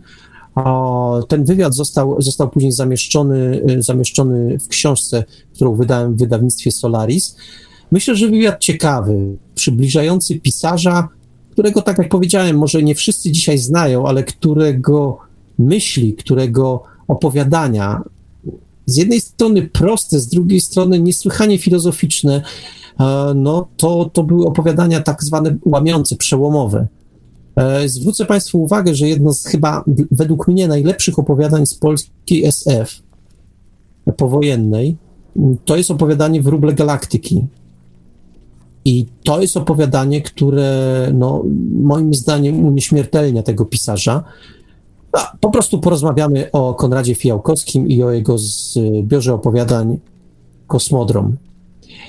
A te, te, ten zbiór, ten zbiór myślę, że warto po niego sięgnąć. On się całkiem niedawno go przeglądałem i wbrew pozorom mm, nie zestarzał się aż tak, y, aż tak bardzo, jak, jak podejrzewałem, bo przyznam się szczerze, że e, skłoniło mnie do, do, do sięgnięcia po, po zbiór Kosmodrom. E, taka, mm, taka powtórka filmu, to się Biohazard chyba nazywało, i to tak na podstawie opowiadania Konrada Fiałkowskiego. Film był taki sobie, no tak, tak się wyrażę, ale ja nie jestem znawcą filmów, więc proszę mi wybaczyć, niech mi wybaczą wszyscy ci, którzy się na filmie znają. Ja się nie znam, odbierałem go być może prymitywnie, ale nie podobał się po prostu. Natomiast mówię sobie, dobrze, to spojrzę, spojrzę jak to wygląda po latach i te opowiadania są po prostu w dalszym ciągu niezłe. To jest oczywiście proza specyficzna, bardzo mocno nacechowana pewną, e, pewną naukowością. No, warto pamiętać, że Konrad Fiałkowski był profesorem, człowiekiem, który zajmował się, e, zajmował się sztuczną inteligencją, ale wcześniej zajmował się w ogóle tym, co różnie nazywano w historii, ale w każdym razie był człowiekiem, który zajmował się e, maszynami liczącymi, e, komputerami i tak dalej, i tak dalej. To był, to był człowiek, który robił już to w latach 60., który odwiedzał uniwersytety amerykańskie i tam zapoznawał się ze stanem wiedzy, ze stanem rozwoju techniki informatycznej E, kiedy w Polsce to w ogóle było wszystko w powijakach. Ten człowiek pisał również fantastykę i to fantastykę taką, która. Ja wiem, że kiedy byłem nastolatkiem, bo to takie, tak zawsze miło wspomnieć, ta proza wgniatała mnie w fotel. Dzisiaj fotel mnie już nie, w, nie wgniata, ale w dalszym ciągu pozostaje prozą żywą. To jest ważne, żeby proza pozostawała żywa. No i bardzo serdecznie Państwa zapraszam na, y, na to, na, na, na krótką, krótką, długą, średnio długą, zobaczymy jak wyjdzie, dyskusję o, y, o, o zbiorze opowiadań Konrada Fijałkowskiego. To za dwa tygodnie. A teraz serdecznie się z Państwem żegnam w imieniu Wiktora Żwikiewicza, którego było wyrzuciło z audycji i w imieniu swoim życzę Państwu wszystkiego dobrego, y, zarówno na święta, Niech to będą święta, które nie tylko będą napiętnowane tym, co nas wszystkich gnębi w tej chwili, ale także tą magią świąt Bożego Narodzenia. Wszystkiego dobrego i do usłyszenia już w nowym roku. A mówię te słowa do Państwa e, w końcówce ostatniego odcinka Bibliotekarium w roku 2020 solo Marek Żelkowski. Było z nami także dzisiaj przez większość audycji e, Wiktor Żwiekiewicz. Audycję jak zawsze strategicznie obsługiwał Marek Sękiewelius, Radio Paranormalium, Paranormalny Głos w Twoim domu. Przepraszam bardzo za ten dzisiejszy, za ten koncert wpadek technicznych komuś chyba rzeczywiście bardzo, bardzo zależało, żeby dzisiejszą audycję, jeżeli nie zagłuszyć i nie zrzucić z anteny, to przynajmniej jak najbardziej utrudnić, ale myślę, że z tego, co się udało nadać i jednocześnie nagrać, uda mi się też e, skleić jakiś fajny zapis w MP3, który już niedługo trafi do naszego archiwum. Także dziękujemy bardzo za uwagę. Dziękujemy mimo tych wszystkich dzisiejszych problemów technicznych. No i miejmy nadzieję, że już bezproblemowo do usłyszenia ponownie w pierwszy dzień świąt w, w warsztatowym wydaniu Bibliotekarium, czyli FABW. No i ponownie e, wyjątkowo jeszcze staśmy, ale jednak w tym normalnym bibliotekarium już za dwa tygodnie. Dobranoc i do usłyszenia. Produkcja i realizacja Radio Paranormalium. www.paranormalium.pl